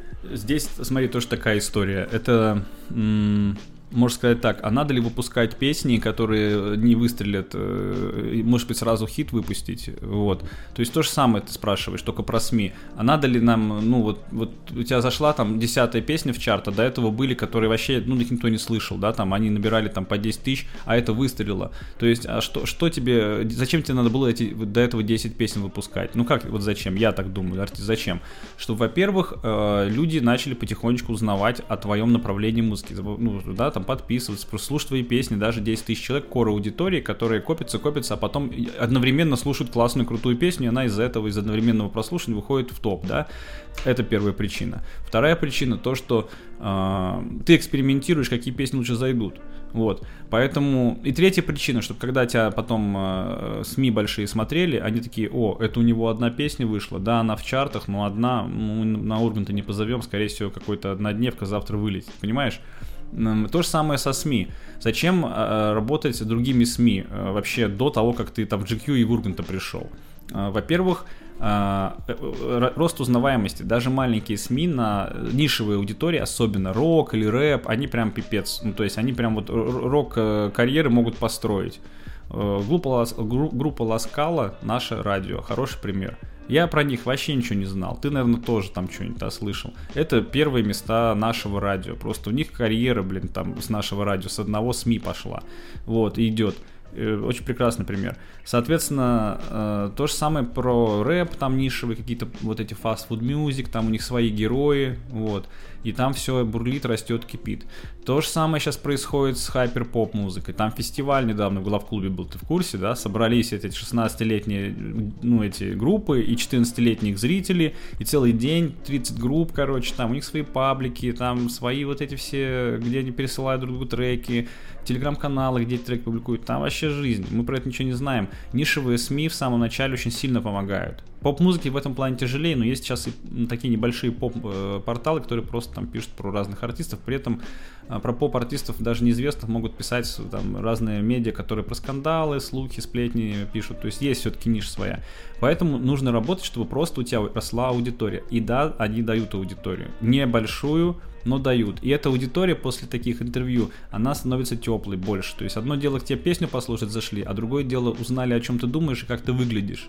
Люди, э, как бы, понимаешь, послушав песню, могут не остаться с тобой, не пойти на твой концерт, там, ну и вообще не особо следить, там, не подписаться на твои соцсети. А узнав, кто ты, и поняв, что ты близок им по каким-то еще вещам, помимо там какой-то песни, э, люди как бы более э, охотно погружаются в твой мир, знакомятся с тобой, покупают твои продукты дальше, да, какие бы они ни были, концерт, там, новые песни или прочее. Это такой способ э, раскрыть артиста даже на ранней стадии, поэтому это важно. А, понятно, что это не должно идти, ну, перевес не должен быть в сторону, а мы сейчас будем только этим заниматься, только пиар и интервью, а песни потом напишем. Не-не-не, как раз-таки нужно делать так, чтобы у тебя, как я сказал, уже была сначала музыка, у тебя вот накопился этот вот 20 песен там на полгода, вы там уже решаете просто, что издавать. При этом пиар это то, что, что ты делаешь в то время, когда ты свободен от э, музыки. Грамотно распределить, конечно, тут тоже все нужно, но в целом это так. Вот. И эм, это первая функция аудитория. Вторая функция то, что э, как и с песнями, ты же должен э, сам попробовать, какие лучше зайдут. Ну и также интервью. Ну ты потом придешь к Дудю и два слова связать не сможешь, да? Иди попробуй вообще интервью-то дать э, кому-нибудь и посмотри, а что тебя будут спрашивать что про тебя интересно. Приготовь в следующий раз нормальные ответы на эти вопросы, где-то тупанул. Потому что, ну, по большому счету, если артист прославился где-то, вот, ну, вот, выстрелил с одной песни какой-нибудь, до этого он там написал еще шесть хороших, но прославился с одной гумой работал, да, стеклянная песня у нее.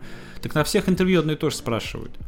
И она мне говорит, а что будут спрашивать? Да, а тебе года три, пока ты там не напишешь что-то еще, будут спрашивать одно и то же как ты написала, какие там у тебя рекорды, там, что за парень в клипе, где вы снимали это. Ну, то есть, так и будут спрашивать, ну, что у тебя пока вот это, да. Понятно, что ты сейчас сделаешь еще что-то, еще что-то, и будут спрашивать еще что-то. Но Крида там года два, два наверное, или три спрашивали про этих вот самые-самые, это вот это все, короче. Потом он, слава богу, написал нормальный рэп-хиты, которые хотел, да, и человек спрашивает про другие вещи. Ну, молодец но в целом научитесь отвечать на вопросы, научитесь делать это интересно, как будто вы это первый раз слышите. И где ты можешь научиться до Урганта и Дудя? Ну вот на разных интервью, как бы, да, которые тебя спрашивают, там, женские издания, женские порталы. Опять же, э, потренироваться, вести себя перед камерой. Многие артисты не умеют этого делать, типа и ты придешь, опять же, на какое-то большое интервью, где на тебя приковано там сотни тысяч, миллионы глаз, и будешь там тупить, и как бы зачем кому это надо, да, как бы потренируйся, иди. Или ты можешь на какие-то вопросы э, ответить, э, ну, на, провок... на провокационные вопросы ответить, э, ну, как-то так, что тебя подставит, да, или подставит твоих партнеров и друзей. Были такие ситуации.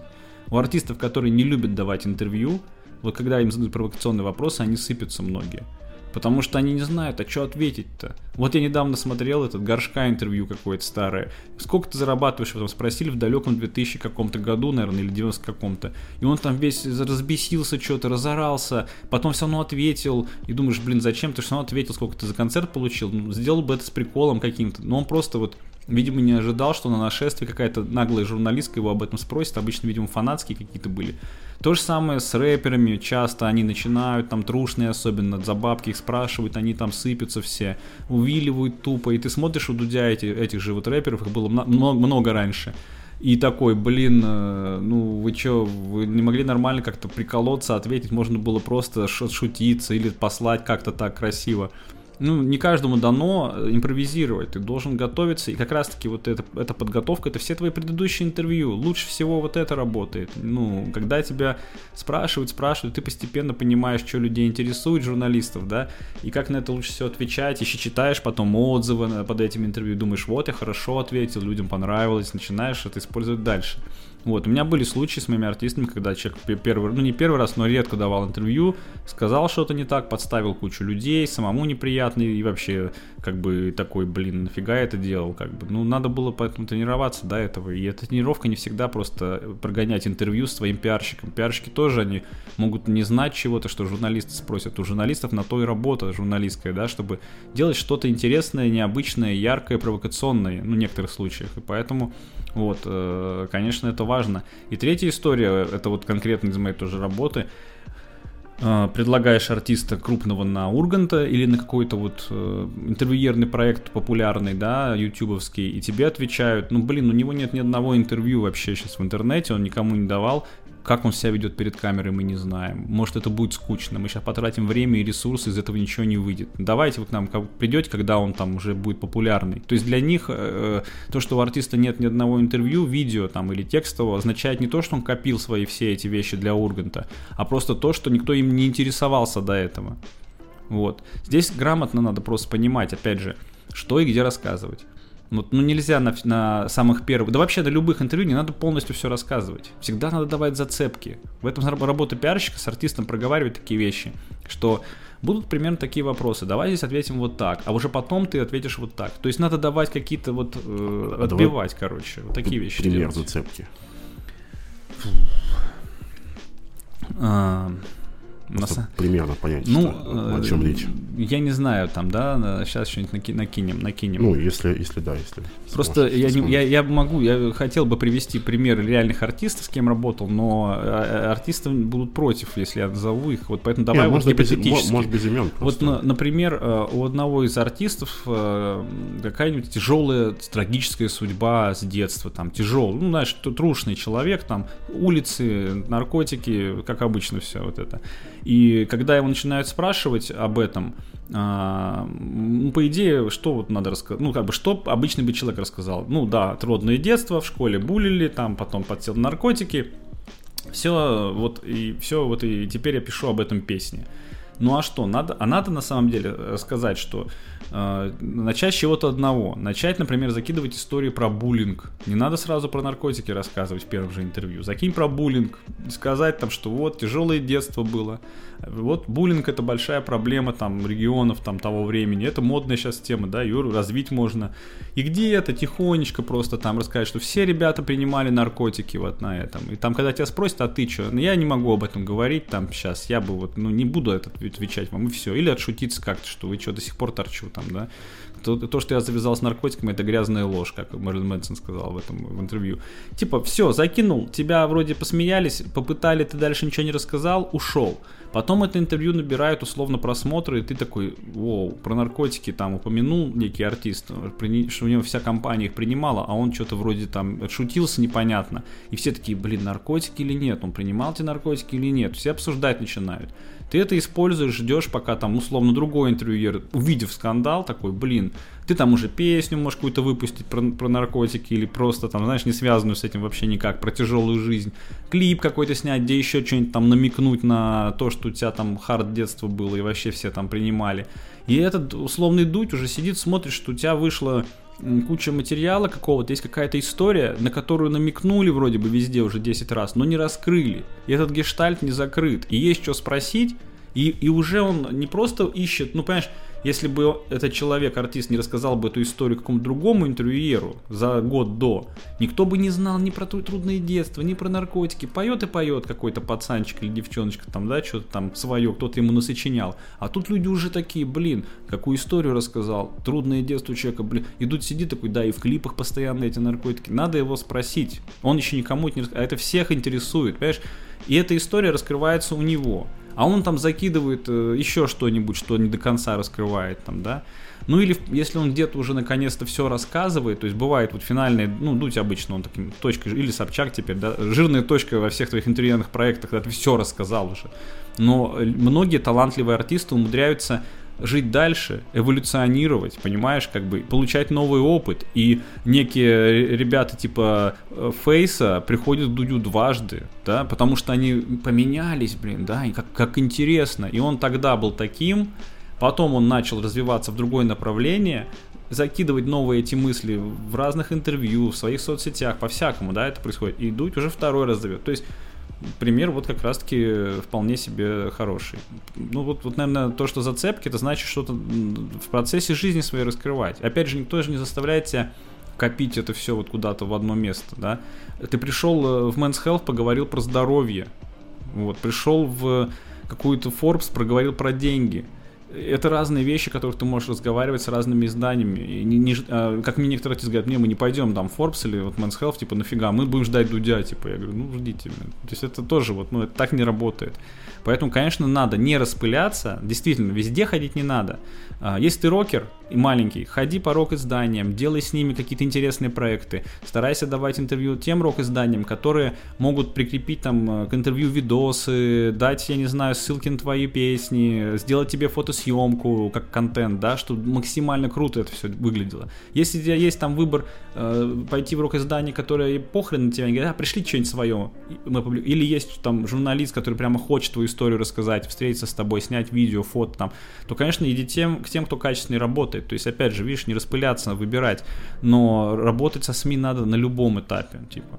Даже когда тобой никто не интересуется, я говорю, ну, значит, мы сейчас запишем своего Дудя, сядем, вот для наших соцсетей запишем э, хорошую, интересную историю, которая потом разойдется неплохо. Тоже это все работает отлично. Берешь скандальный какой-то инфоповод, э, втягиваешь туда артиста, причем можно делать это не, с, не, не делая артиста активным э, транслятором. То есть про паблики пишут, что что-то происходит. Артист, нет, ничего не происходит, я про это ничего не знаю. А там все пишут и пишут и пишут. То есть, как бы, да, как, уж как они пишут, э, либо им интересно, либо ты бабки заплатил, вторая история. Я-то работаю по теме придумать интересный инфоповод, чтобы э, все писали. Вот, но кто-то может просто бабки вкинуть, там, у кого есть они. Вот, и все, и артист уже как бы в новостях во всех идет. Ты собрал потом эти ссылочки, отправил из пабликов на я не знаю, в журналы, в интернет-журналы, там всякие женские, Woman Journal, там поп-кейки вот музыкальные там всякие, они написали. Собрал ссылки на них, отправил уже на Муз-ТВ. Так те смотрят, весь интернет пишет. Надо тоже сделать новость на сайте. Понимаешь, как как бы вот так все идет. И вот работа пиарщика такая, не будет ни один артист этим заниматься сам. Ну, просто потому что это и сложно, и надо это все по порядку делать. Забросил в один паблик одну новость там, про артиста. Артист сам не в курсе. Э, в этом паблике написали. В другой паблик закидываешь, ребят, вот смотрите, написали здесь, а у нас есть еще видео с места событий, типа, да, там. И все, другой паблик пишет про это. Ну, то есть, э, у Чеботины так было. Ну, то есть, у него так же было. Там в один паблик пишут, о, она попала в аварию, второй, вот, там Юркис мимо проезжал, остановился, во, они уже вместе обнимаются. Три паблика. Понятно, что это расходится и вживую так, и очень сложно отличить подготовленные от неподготовленных, но в этом-то и крутость там пиарщика, условно, что Типа, а выглядит все как будто по-настоящему. До сих пор они думают, там встречаются они или нет. Едет на этом Люся, молодец. Угу. Слушай, хотел поговорить немножко по другой теме. А, ты до этого работал, я так понимаю, с брендами, да, с угу. одеждой. И в одном из в одном из интервью ты говорил, что одно из отличий вот работы с брендами, с артистами в том, что с артистами ты видишь условно песню в чартах, ты хорошо сделал свою работу. Песни в чартах, ты сделал свою работу не очень. А, вопрос где вот эта зона ответственности, где заканчивается зона ответственности пиарщика? То есть всегда ли, если песня попала в чарт, это заслуга пиарщика? Нет, конечно. И, и, и ровно наоборот. То есть если она не попала, это вина пиарщика или нет? Насколько вообще тут зависимость? И где заканчивается ответственность одного и начинается ответственность другого? Слушай, э, я здесь думаю, что, э, что так должно все происходить. У артиста, у любого команда, и есть ответственность команды. Его лидера команды, менеджера, либо самого артиста. И как бы пиарщика работа, она может быть э, объемной по количеству, или наоборот не объемной, но там одно что-то, но такое прямо, что вот вообще нет, ну, отдельно про KPI сейчас поговорим, но вот именно а, а, тот вопрос, который ты задал, где что кончается, чья ответственность, нигде ничья не кончается, у вас вот, задача то, что вы с командой делали задумки, какие вы придумали. Вот вы придумали на совещании вот это, вот это, вот это, будьте добры это реализовать. Я, я-то как бы почему так говорил в интервью, что, ну, чтобы обозначить, что, в принципе, каждый член команды ответственен за все. Вот так, наверное, надо думать каждому из членов команды, пиарщику, СММщику, все. Каждый должен отвечать за все Что-то он делает лучше, а что-то он просто должен подсказать своему коллеге, чтобы он не забыл это сделать. Ну, то есть, это творческий продукт здесь, ну, вот так вот работает. Вот есть у вас юнит, который работает над, над песней артиста, над артистом, у вас там 5 человек условно, или 3, или 4. Вот вы ответственны за все, что вы придумали. Сделайте это, да, и тогда будет эффект. Если регулярно делать э, каждый месяц то, что вы придумываете, значит эффект будет условно, да. И заслуга пиарщика здесь будет как заслуга других членов команды в том, что вы сделали то, что задумали. Каждый, конечно, делает свою часть, но в целом это коллективная ответственность и одновременно ответственность каждого за все. Я не знаю, как тебе по-другому объяснить. Потому что не, ну, нельзя работать и, например, говорить, о, я как вот на заводе или как вот в компании, где я работал с одеждой связанных, там я действительно был ответственен за свою часть работы. В этом тоже есть крутость, это большие корпорации, ты такой, я отправил все, все макеты одежды в журнал, и все, меня больше ничего не интересует. А вот СММщик, по-моему, забыл написать, что вышла новая коллекция, но мне насрать, я пошел домой, пятница 6, да, там условно. Тут можно так сделать, СММщик потом получит люлей, как бы у него там своя система мотивации, как бы, и он в следующий раз будет мотивирован все это делать вовремя и в долгосрочной перспективе присутствие бренда Marks Spencer в России, где 20 магазинов, каждый из которых по 2 километра квадратных, да, это все будет работать. Но когда у тебя артист, особенно, ну, не если это не небольшой артист, а именно молодой какой-то артист, ну или там средний даже, вот, то, конечно, здесь нельзя, если там товарищ твой уснул пьяный, забыл что-то выложить, а ты там, я по пиару все закрыл, интервью вышло, а в итоге этого нет в соцсетях. Ну, блин, дозвонись, допишись, разбуди, причем это, ну, в твоих интересах по факту, потому что твой кейс будет не сделан. Ургант, он сходил у тебя на Ургант, а в соцсети не написал, что он сходил. Ну, как бы это твой, твой будет не то что косяк, но тебе не выгодно, чтобы твой артист э, не написал в соцсетях, что он был у Урганта, потому что ты его туда отвел. Ну, типа, это преступно просто. Нет, смотри, тут я про окончание ответственности, тут скорее про другое. Э, возможно, ты реже с этим сталкиваемся, мы, мы чаще. Условно, когда артист приходит с обвинениями, что вот так и так. А, а обвинения. Да, ну слушай, обвинения. Э, если обвинения есть у артиста, то прямо еще агрессивные, то тут ну, ничего не сделаешь. Артист всегда прав, ты ничего не докажешь. Ты говоришь, ну блин, ребят, если вам не нравится, как я работаю, и вы считаете, что это как бы мой косяк, вот конкретно написали, ну, ты можешь согласиться, не согласиться, но надо сваливать, короче. Если тебе артист приходит с обвинениями, надо, ну, артист может прийти с вопросами, сказать, ребят, смотрите, мы придумали вот количество действий определенных, да, а, мы э, их отработали все, например, да, то есть нет явно, кто виноват, да, а, но наша песня не выстрелила. Давайте думать, почему. Аналитику подключим, там, садимся, смотрим, разбираем. каждый по своей теме предполагает. Нормальный пиарщик сядет и скажет, ну, наверное, я мог бы еще сделать вот это, вот это, вот это, вот это. Тогда бы, наверное, это сработало. Но я это узнал только в процессе, как бы вот сейчас анализируя. Следующий трек будем запускать, вот я еще вот эти действия предлагаю сделать. делать. Вот, СММщик скажет то же самое нормально, что, блин, мы вот это все сделали, что планировали, но мы бы докрутили в следующий раз вот этим, вот этим, да. Понятно, что ты, э, анализируя, предлагаешь новые какие-то действия решения. И понятно, что это не математика, как бы песня не попадает Другое дело, что если вы придумали, каждый предложил по своей теме какие-то действия, а потом я ушел, забил на все это, ничего не сделал, и как бы, ну да, я виноват. Надо, ну, то есть, есть такая ситуация, и к тебе приходят с вопросами, давайте разберемся, вы садитесь всей командой, и ты такой, ну да, я придумал 10 пунктов, сделал из них 2. Ребят, ну вот мой косяк, да, я готов там условно по финансам уйти, как, да, за свою работу меньше взять, или там бесплатно отработать следующий. Ну, короче, признать ошибку надо просто, и не ошибку, а просто бездействие, да, по факту, и сказать, что, ну, вот так получилось, потому что, или оставить проект, если ты понимаешь, что там времени нет, мне такое бывало, типа, да, или, э, ну, решить как-то вопрос, чтобы ты в следующий раз это сделал, или доделал это в момент, когда это нужно. То есть, тут зависит от ситуации. Но мне кажется, ну, если артист приходит с неадекватным уже за, за этими, за, как сказать, претензиями, то это одно. Это, знаешь, это, ну, все-таки даже если ты не прав, то тут в артисте немножко дело, вы дальше просто не сможете нормально работать. А если артист приходит с адекватным вопросом, почему так получилось, давайте, ну, анализировать, все садятся, смотрят. И вот две ситуации, говорю, если реально кто-то не сделал то, что сам предложил. По факту, весь KPI пиарщика, кстати, вот зайдем сразу сюда, весь KPI пиарщика строится не на, вообще не на, не на числах, не на охватах, вообще ни на чем.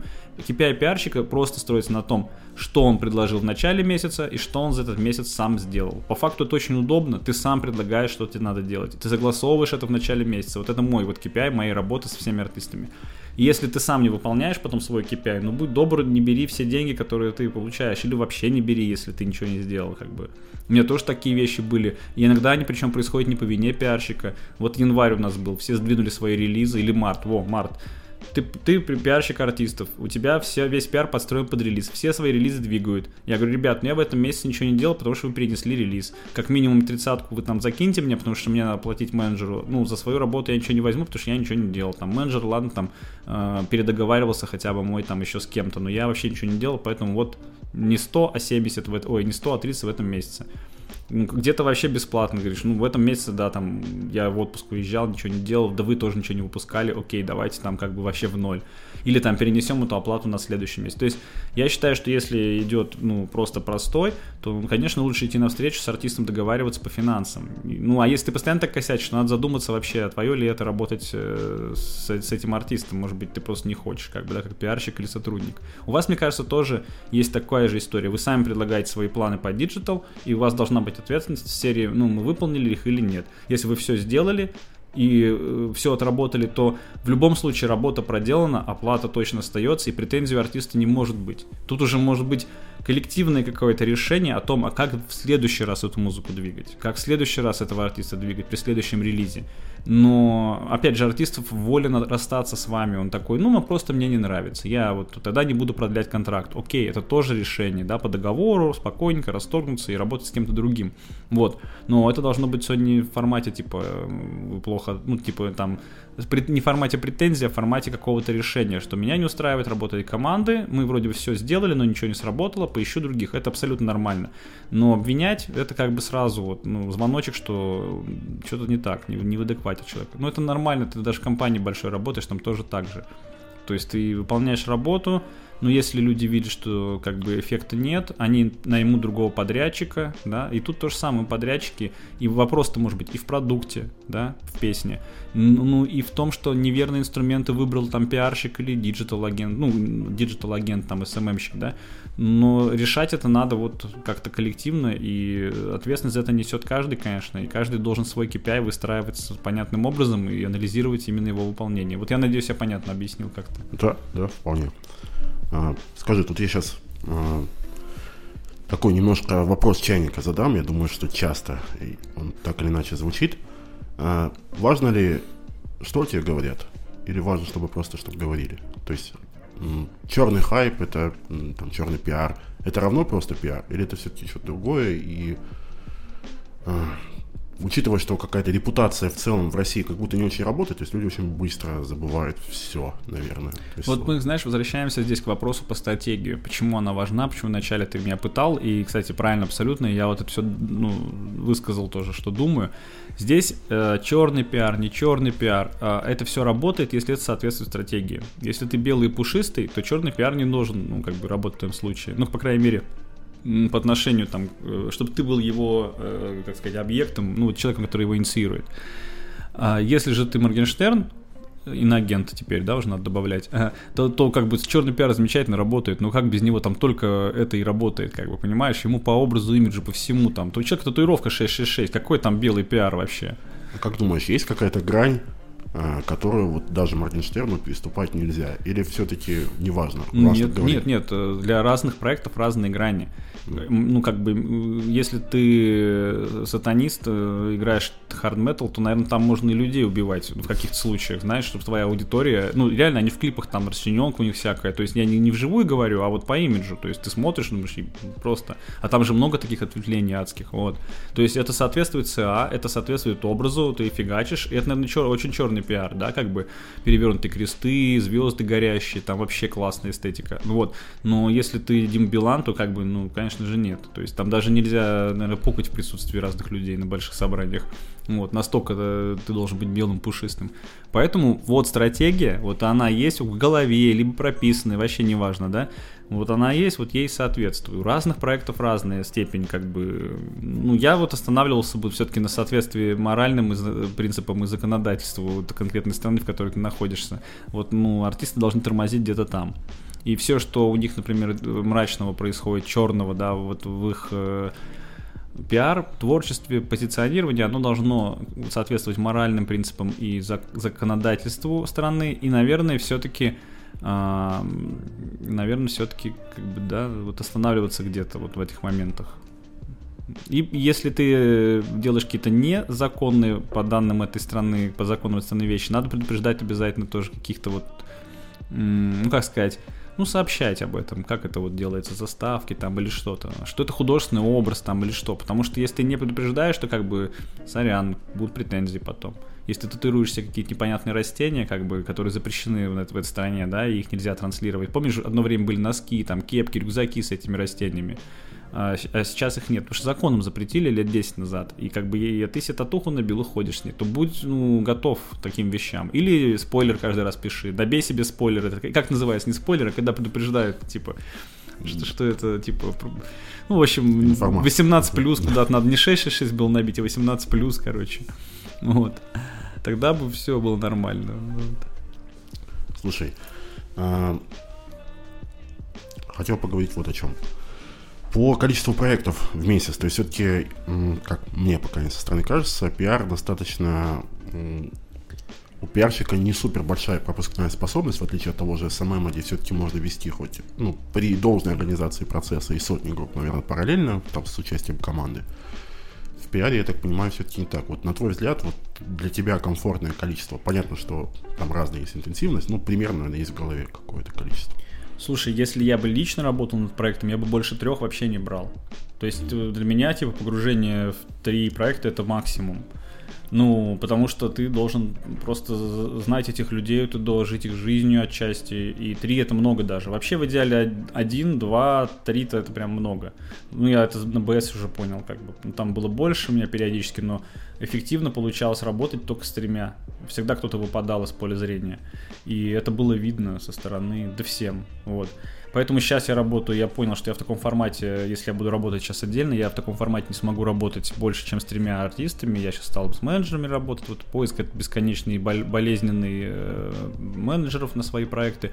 Но это сразу дает тебе большой плюс. То есть люди реально погружаются и работают, даже если это не, не всегда так, так же хорошо, как ты бы, если это был, но люди зато полезные вещи делают, а ты там подключаешься по мере возможности. Вот. И все равно есть ограничения, то есть оно будет. Я своих менеджеров готовлю к тому, что кто-то из них вырастет, типа, и будет заниматься курированием нескольких проектов, при этом там тоже, ну, то есть, ну, вот система там один курирует троих, там его курирует еще кто-то, то есть такая пирамида, можно сказать. Потому что я тоже со временем там не смогу вникать в каждый, а кому-то все равно нужно более креативному, и который стратегический человек мыслит, ну, вникать в эти вещи, вот. На самом деле, в СММ такая же штука, наверное. Гораздо же лучше, когда СММщик прикреплен к одному проекту, и это позволяет ему больше идей давать, креативить, э, жить просто этим проектом. Для проекта это выгодней. Ну, конечно, ему выгоднее, чтобы был свой человек. Поэтому я уверен, что у тебя тоже там различается. Если человек у тебя полностью на проекте работает, тебе артист за это должен платить нам нормально. Если же у тебя просто стандартное сопровождение, ты можешь там, да, не объяснять, что, ну, объяснить, вернее, что не индивидуально, там, а вот он еще держит. Ну, то есть он время от времени с нами на совещаниях и в работе в целом. Вот, я думаю, ну, что просто тут, знаешь, история. в пиаре как будто есть естественное ограничение в виде того, что, ну, условно, есть там какой-нибудь Esquire, он один, ну, вот конкретно Esquire. Если у тебя, не знаю, 50 проектов одновременно сопровождения, то очевидно, что от твоего агентства, от твоего имени будет приходить очень большое количество обращений в одно издание, и, скорее всего, Да нет, скажут, нет, это не так работает. Э, это, это отчасти ты прав, если у тебя они, ну, ты пытаешься кого-то навязать Esquire, да, ну, mm. ты как любой, это на радио тоже навязываешь, если кого-то. Но если у тебя продукт соответствует э, изданию там или СМИ, с которым ты хочешь работать, и, э, ну, ну ты, то есть, как бы в тему в этом плане попадешь. То есть я не думаю, что прям все так критично. Примерно какой-то надо привести, чтобы было больше, да, понятно. Я сейчас небольшой так да. пока ты думаешь. А, не знаю, сталкивался, не сталкивался, есть пиарщики, которые, суть зада- работы которой сводится к массовой рассылке ну, в, это, в, да, в издании. Да, я, я просто представляю, если у тебя ну, там два проекта, три проекта, наверное, ты, ну, на, на это хоть как-то будет обращать внимание. Если ты каждый день присылаешь там по несколько рассылок, наверняка это... С другой стороны, такие лейблы, как Warner, так и делают, и наоборот, с ними э, многим площадкам работать удобнее, потому что ребята сидят, э, профессионально составляют вот это письмо, где они в пятницу релизят 20 миллионов артистов, и присылают мне сразу всех, вот я на Муз-ТВ работал, и мне с Warner приходили... В одном письме? Или... Да, одно письмо красиво, и расписывает, что надо поддержать вот этих, вот этих, вот этих, вот этих, вот, пожалуйста, нам в первую очередь вот это, во вторую вот это, в третью вот это, ссылочки, все приложено замечательно, ты сидишь, все это СММщики наши получили в одном письме, понимают, что когда на три дня раскидали, с пятницы до понедельника сидят, выкладывают, чем если бы каждый артист писал это отдельно, в своем формате. Ну, то есть, то же самое и площадки типа Яндекс музыки, ВК музыка, Apple Music. Им тоже э, пишешь напрямую. Я же знаю сотрудников, которые работают в ВК музыке. Ну, типа, кто принимает релизы. Я знаю всех с Яндекса, типа, по именам в Фейсбуке и в Инсте. И я если я им пишу, и про своего артиста говорю, да я с Гумой работаю, давайте мы сейчас какой-нибудь ей там плейлистик сделаем классный, или там на ваш проект вот обложечку там, да, вот это. Мне говорят, чувак, слышь, давай ты по каждому артисту написать не будешь, есть вот Warner это, да, типа, и они все нам отправят, все договорятся, мы, мы, просто сейчас будем там тебе еще, еще отвечать. Вот они пришлют нам 20 своих артистов, там, или 30, кто у них зарелизился, и мы возьмем сами все послушаем, как бы, и выберем того, кого мы поставим там. То есть, если ты будешь звонить, будет только хуже. Но я реально их понимаю, то есть так удобней. И, конечно, если у тебя там артисты, ну, много артистов, и ты пишешь по ним, то это лучше, чем если 10 разных менеджеров будут писать э, на почту, в телегу, в WhatsApp, в разные, ну, в разные там каналы тебе по, по, по, по ним отдельно. Вот, плюс ты сам понимаешь, ну, э, это будет, наверное, для артиста сейчас грубовато звучать, но ты сам понимаешь, какие артисты, ну, как предпочтительно их сейчас подать. Ну, вот кто сильнее в данный момент, кто, кому нужнее эта история. И здесь прикол в том, что ты должен э, просто понимать специфику того медиа, с кем общаешься. Ну, в Esquire не писать про всяких артистов, про которых они не пишут, да, изучи, кто на этой радиостанции играет, и потом уже отправляй треки. То есть, когда мне говорят, отправь на все радиостанции наш трек, я говорю, что, и на русское радио, да, и на Европа Плюс, да, и на авторадио, говорю, да, я говорю, ребят, не-не-не, из этих трех надо выбрать одно, они все разные, и отправить только туда, куда реально это могут поставить. Давайте вы сядете, послушайте сутки три радиостанции и посмотрите что там играет, типа. Ну, потому что, как бы, ну, я это обычно так не делал, на самом деле, я сам уже все это решаю, но по факту я объясняю людям, что я сюда не буду отправлять, вы, потому что, как бы, меня вот так потом сделают и перестанут читать мои письма навсегда, как бы, да. Вот. То же самое с Esquire. А, если у тебя в тему туда заходит, то, пожалуйста, отправляй. Наоборот, рады будут. Этим журналистам везде, понимаешь? Ну, ну, грубо это сейчас опять прозвучит, извините. Но, типа, если ты облегчишь кому-то работу, предложив тех, кто подходит уже, им не надо будет э, проверять прямо досконально каждого. И если так всегда делаешь, да, то есть ты постоянно пишешь в Esquire, предлагая только тех, кто реально им нужен. Они просто не знали, что скриптонит дает интервью, а ты им пишешь, говоришь, вот он готов дать, возьмете? Да. А в следующий раз ты пишешь еще раз там про какого-нибудь басту, да, туда, и тоже берут. А если ты начинаешь писать туда по поводу э, Галибри и Мавик, они такие, нет, больше от него письма не читаем. Ну, типа, не в тему. То есть, вот если ты постоянно, как пиарщик, правильные проекты предлагаешь правильным медиа, они только рады будут. Им упрощает это очень сильно историю. У меня похожие взаимоотношения были с Гламур журналом, и там с разными вот такими СМИ, про которых мы поп-артистов постоянно ну, предлагали. Люди такие, о, точно, у вас же там сейчас Рахим и Динасаев, это ж пара, точно, давай к нам их на видеорубрику. А можно еще мы их, э, эту э, Дину запишем для Вога вот в рубрику про так, какие-то мейкап штуки там или про ну, про, про сумку, что там. Короче, предлагают уже сами какие-то вещи, потому что понимаешь, что они не, не догадались, а ты им эту идею принес. Но это надо вот прямо в тему. И это не мешает, когда у тебя много артистов. Другое дело, что это не массовая рассылка. То есть, да, это, это индивидуальный подход к каждому СМИ. В этом и работа пиарщика, что ты облегчаешь работу журналистам, они меньше в этом плане парятся и берут какие-то готовые решения, которые ты предлагаешь, понимая, что, в принципе, да, им... Э, я за некоторых интервью пишу, особенно в маленькие СМИ, знаешь, я читаю рок-издания сам, в принципе, и знаю, как они пишут. И вот приходит ко мне рок-группа, я просто говорю, да сейчас я сам напишу интервью, пацаны получают по 3000 за каждое интервью. Все. Я им присылаю 2-3 интервью с новыми артистами, которых я веду, например. И ребята просто такие, спасибо, Максим, 10 тысяч мы заработали. Но мы вот введение по-другому напишем, я говорю, Типа все. Даже на какие фотки надо прислать там уже, чтобы все это встало там красиво.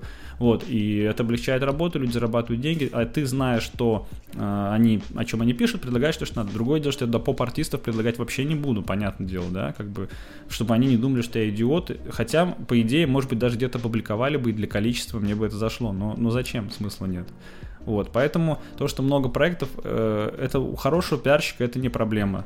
Вот, э, именно в подаче, в коммуникации, наоборот, это плюс. Для тех, кто просто для количества работ, конечно, это проблема. Тех, кто вот массовые рассылки делает. Но, как правило, такие ребята, девчонки, они, э, даже если в индустрии долго, они не поднимаются, ну, их серьезно воспринимают просто, и они не поднимаются вот до уровня, когда там с ним начинают коммуницировать там какие-то редактора, там еще что-то. Люди видят же, что если ты массовую рассылку делаешь, что это печально все на самом деле очень, вот. Что касается работы, вот, вот примерно так. Угу. Ты уже там коснулся того, сколько стоит пиарщик э, ну, по угу. зарплатам, какой угу. примерно уровень. Если это история вот, под проект, у меня есть проект, я хочу привлечь э, пиарщика хорошего уровня, какая-то в среднем, сколько это будет стоить?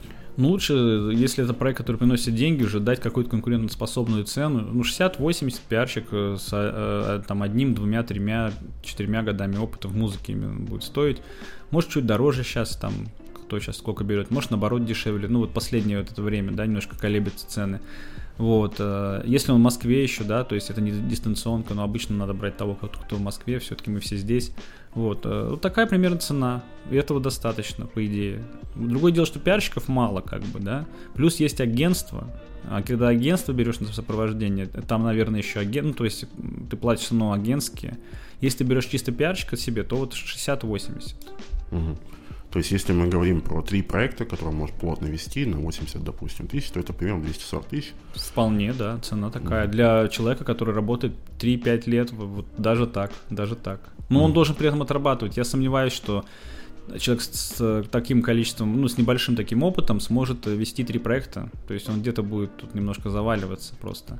Поэтому, ну, поэтому люди столько не зарабатывают в итоге. Ну, mm-hmm. некоторые, знаешь, как делают? Берут проект на, на 3-4 месяца под запуск там альбома, чего-нибудь там, да, э, и два постоянных, например, у кого-то, вот я знаю. Или там девчонка знакомая ведет парочку проектов, да, и третий сейчас взяла, но она еще ассистента наняла за 30 тысяч. Mm-hmm. Ну, то есть все равно человек даже с опытом больше там 5 лет, ну, не успевает три проекта вести так, чтобы вот не делиться с кем-то. Все равно там какие-то уже схемы начинают вырастать, вот, делать. Угу. А, сейчас немножко подведу. После коллекции я прямо увидел целую набор, не знаю, действий. Я не знаю, это как-то у тебя системно выстроено, ты просто вспомнил, сделал, то есть там фото, там вот э, там сторис, отметь. Ну, в общем, там попросил где-то отметить, что-то прислал где-то фотографии и так далее.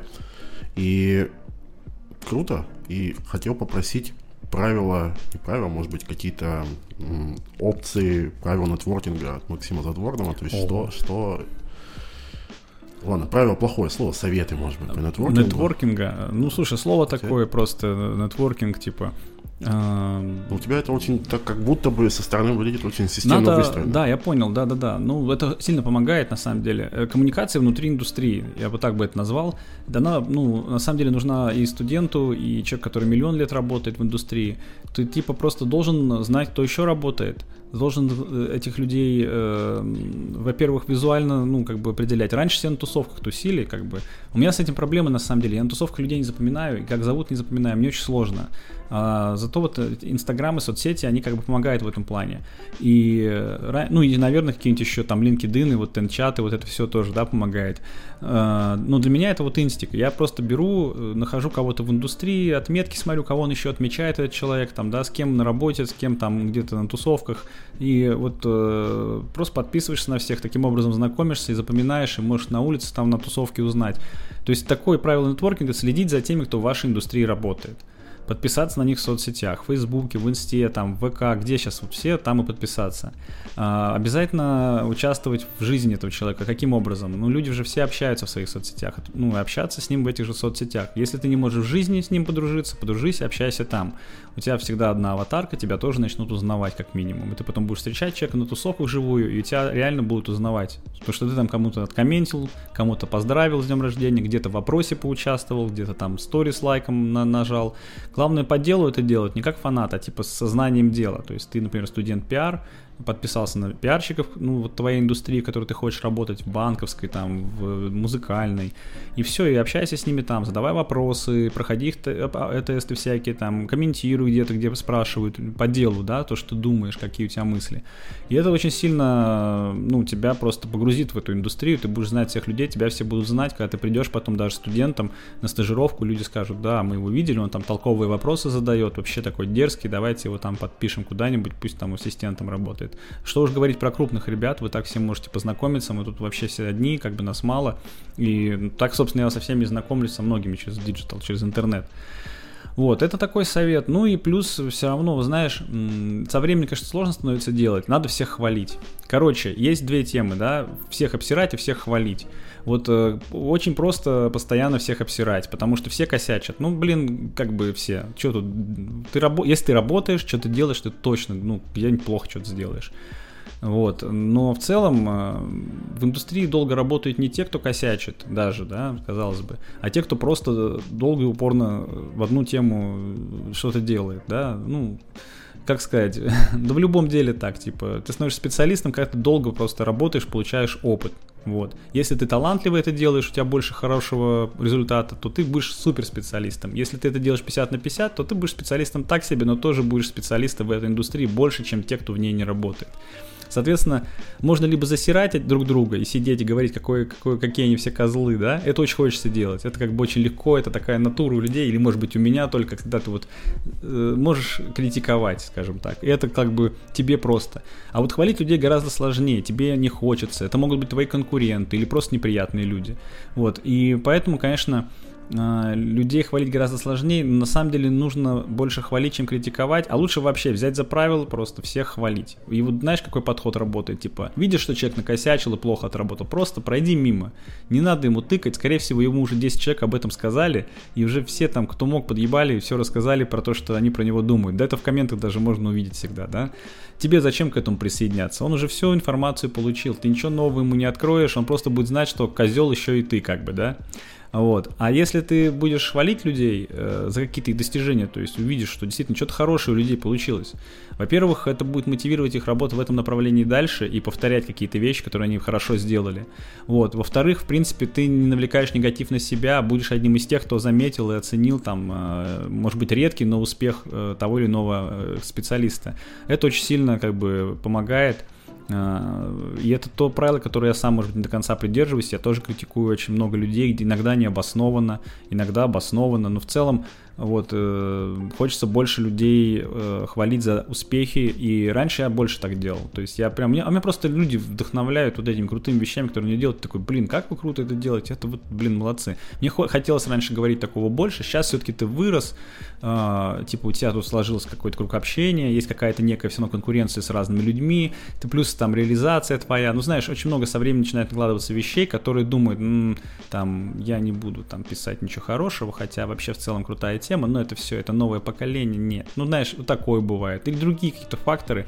Я себя постоянно торможу и думаю, нет, но все равно нужно э, к людям относиться э, хорошо, нужно признавать, когда люди что-то круто делают, даже если это тебе например, не по-твоему как-то сделано, не твой стиль, там, ну, ну, ну, то есть, но это очевидно круто все равно для тебя. То есть раньше бы ты не задумываясь сказал, что это круто, а сейчас ты почему-то задумываешься, и это не должно. Вот когда такое происходит, надо сразу говорить что, себе, что нет, нафиг, мы должны здесь просто респектануть, просто потому что это круто, очевидно сделано. Вот, например, это в частности касается, знаешь, э, молодых артистов типа, я не понимаю много, ну, там много музыки, которые выходят. Вернее, как, я понимаю, вот выходит э, новый какой-то рок-музло, сейчас его много. И мне всегда хочется сказать, типа, из серии, что, ой, ну вот они делают как поп-панк там в 90, ну, там, в 90-е, в нулевые. Я-то слушал там все, и там было круче, там. Ну вот что это такое, это какая-то пародия на альтернативу, там.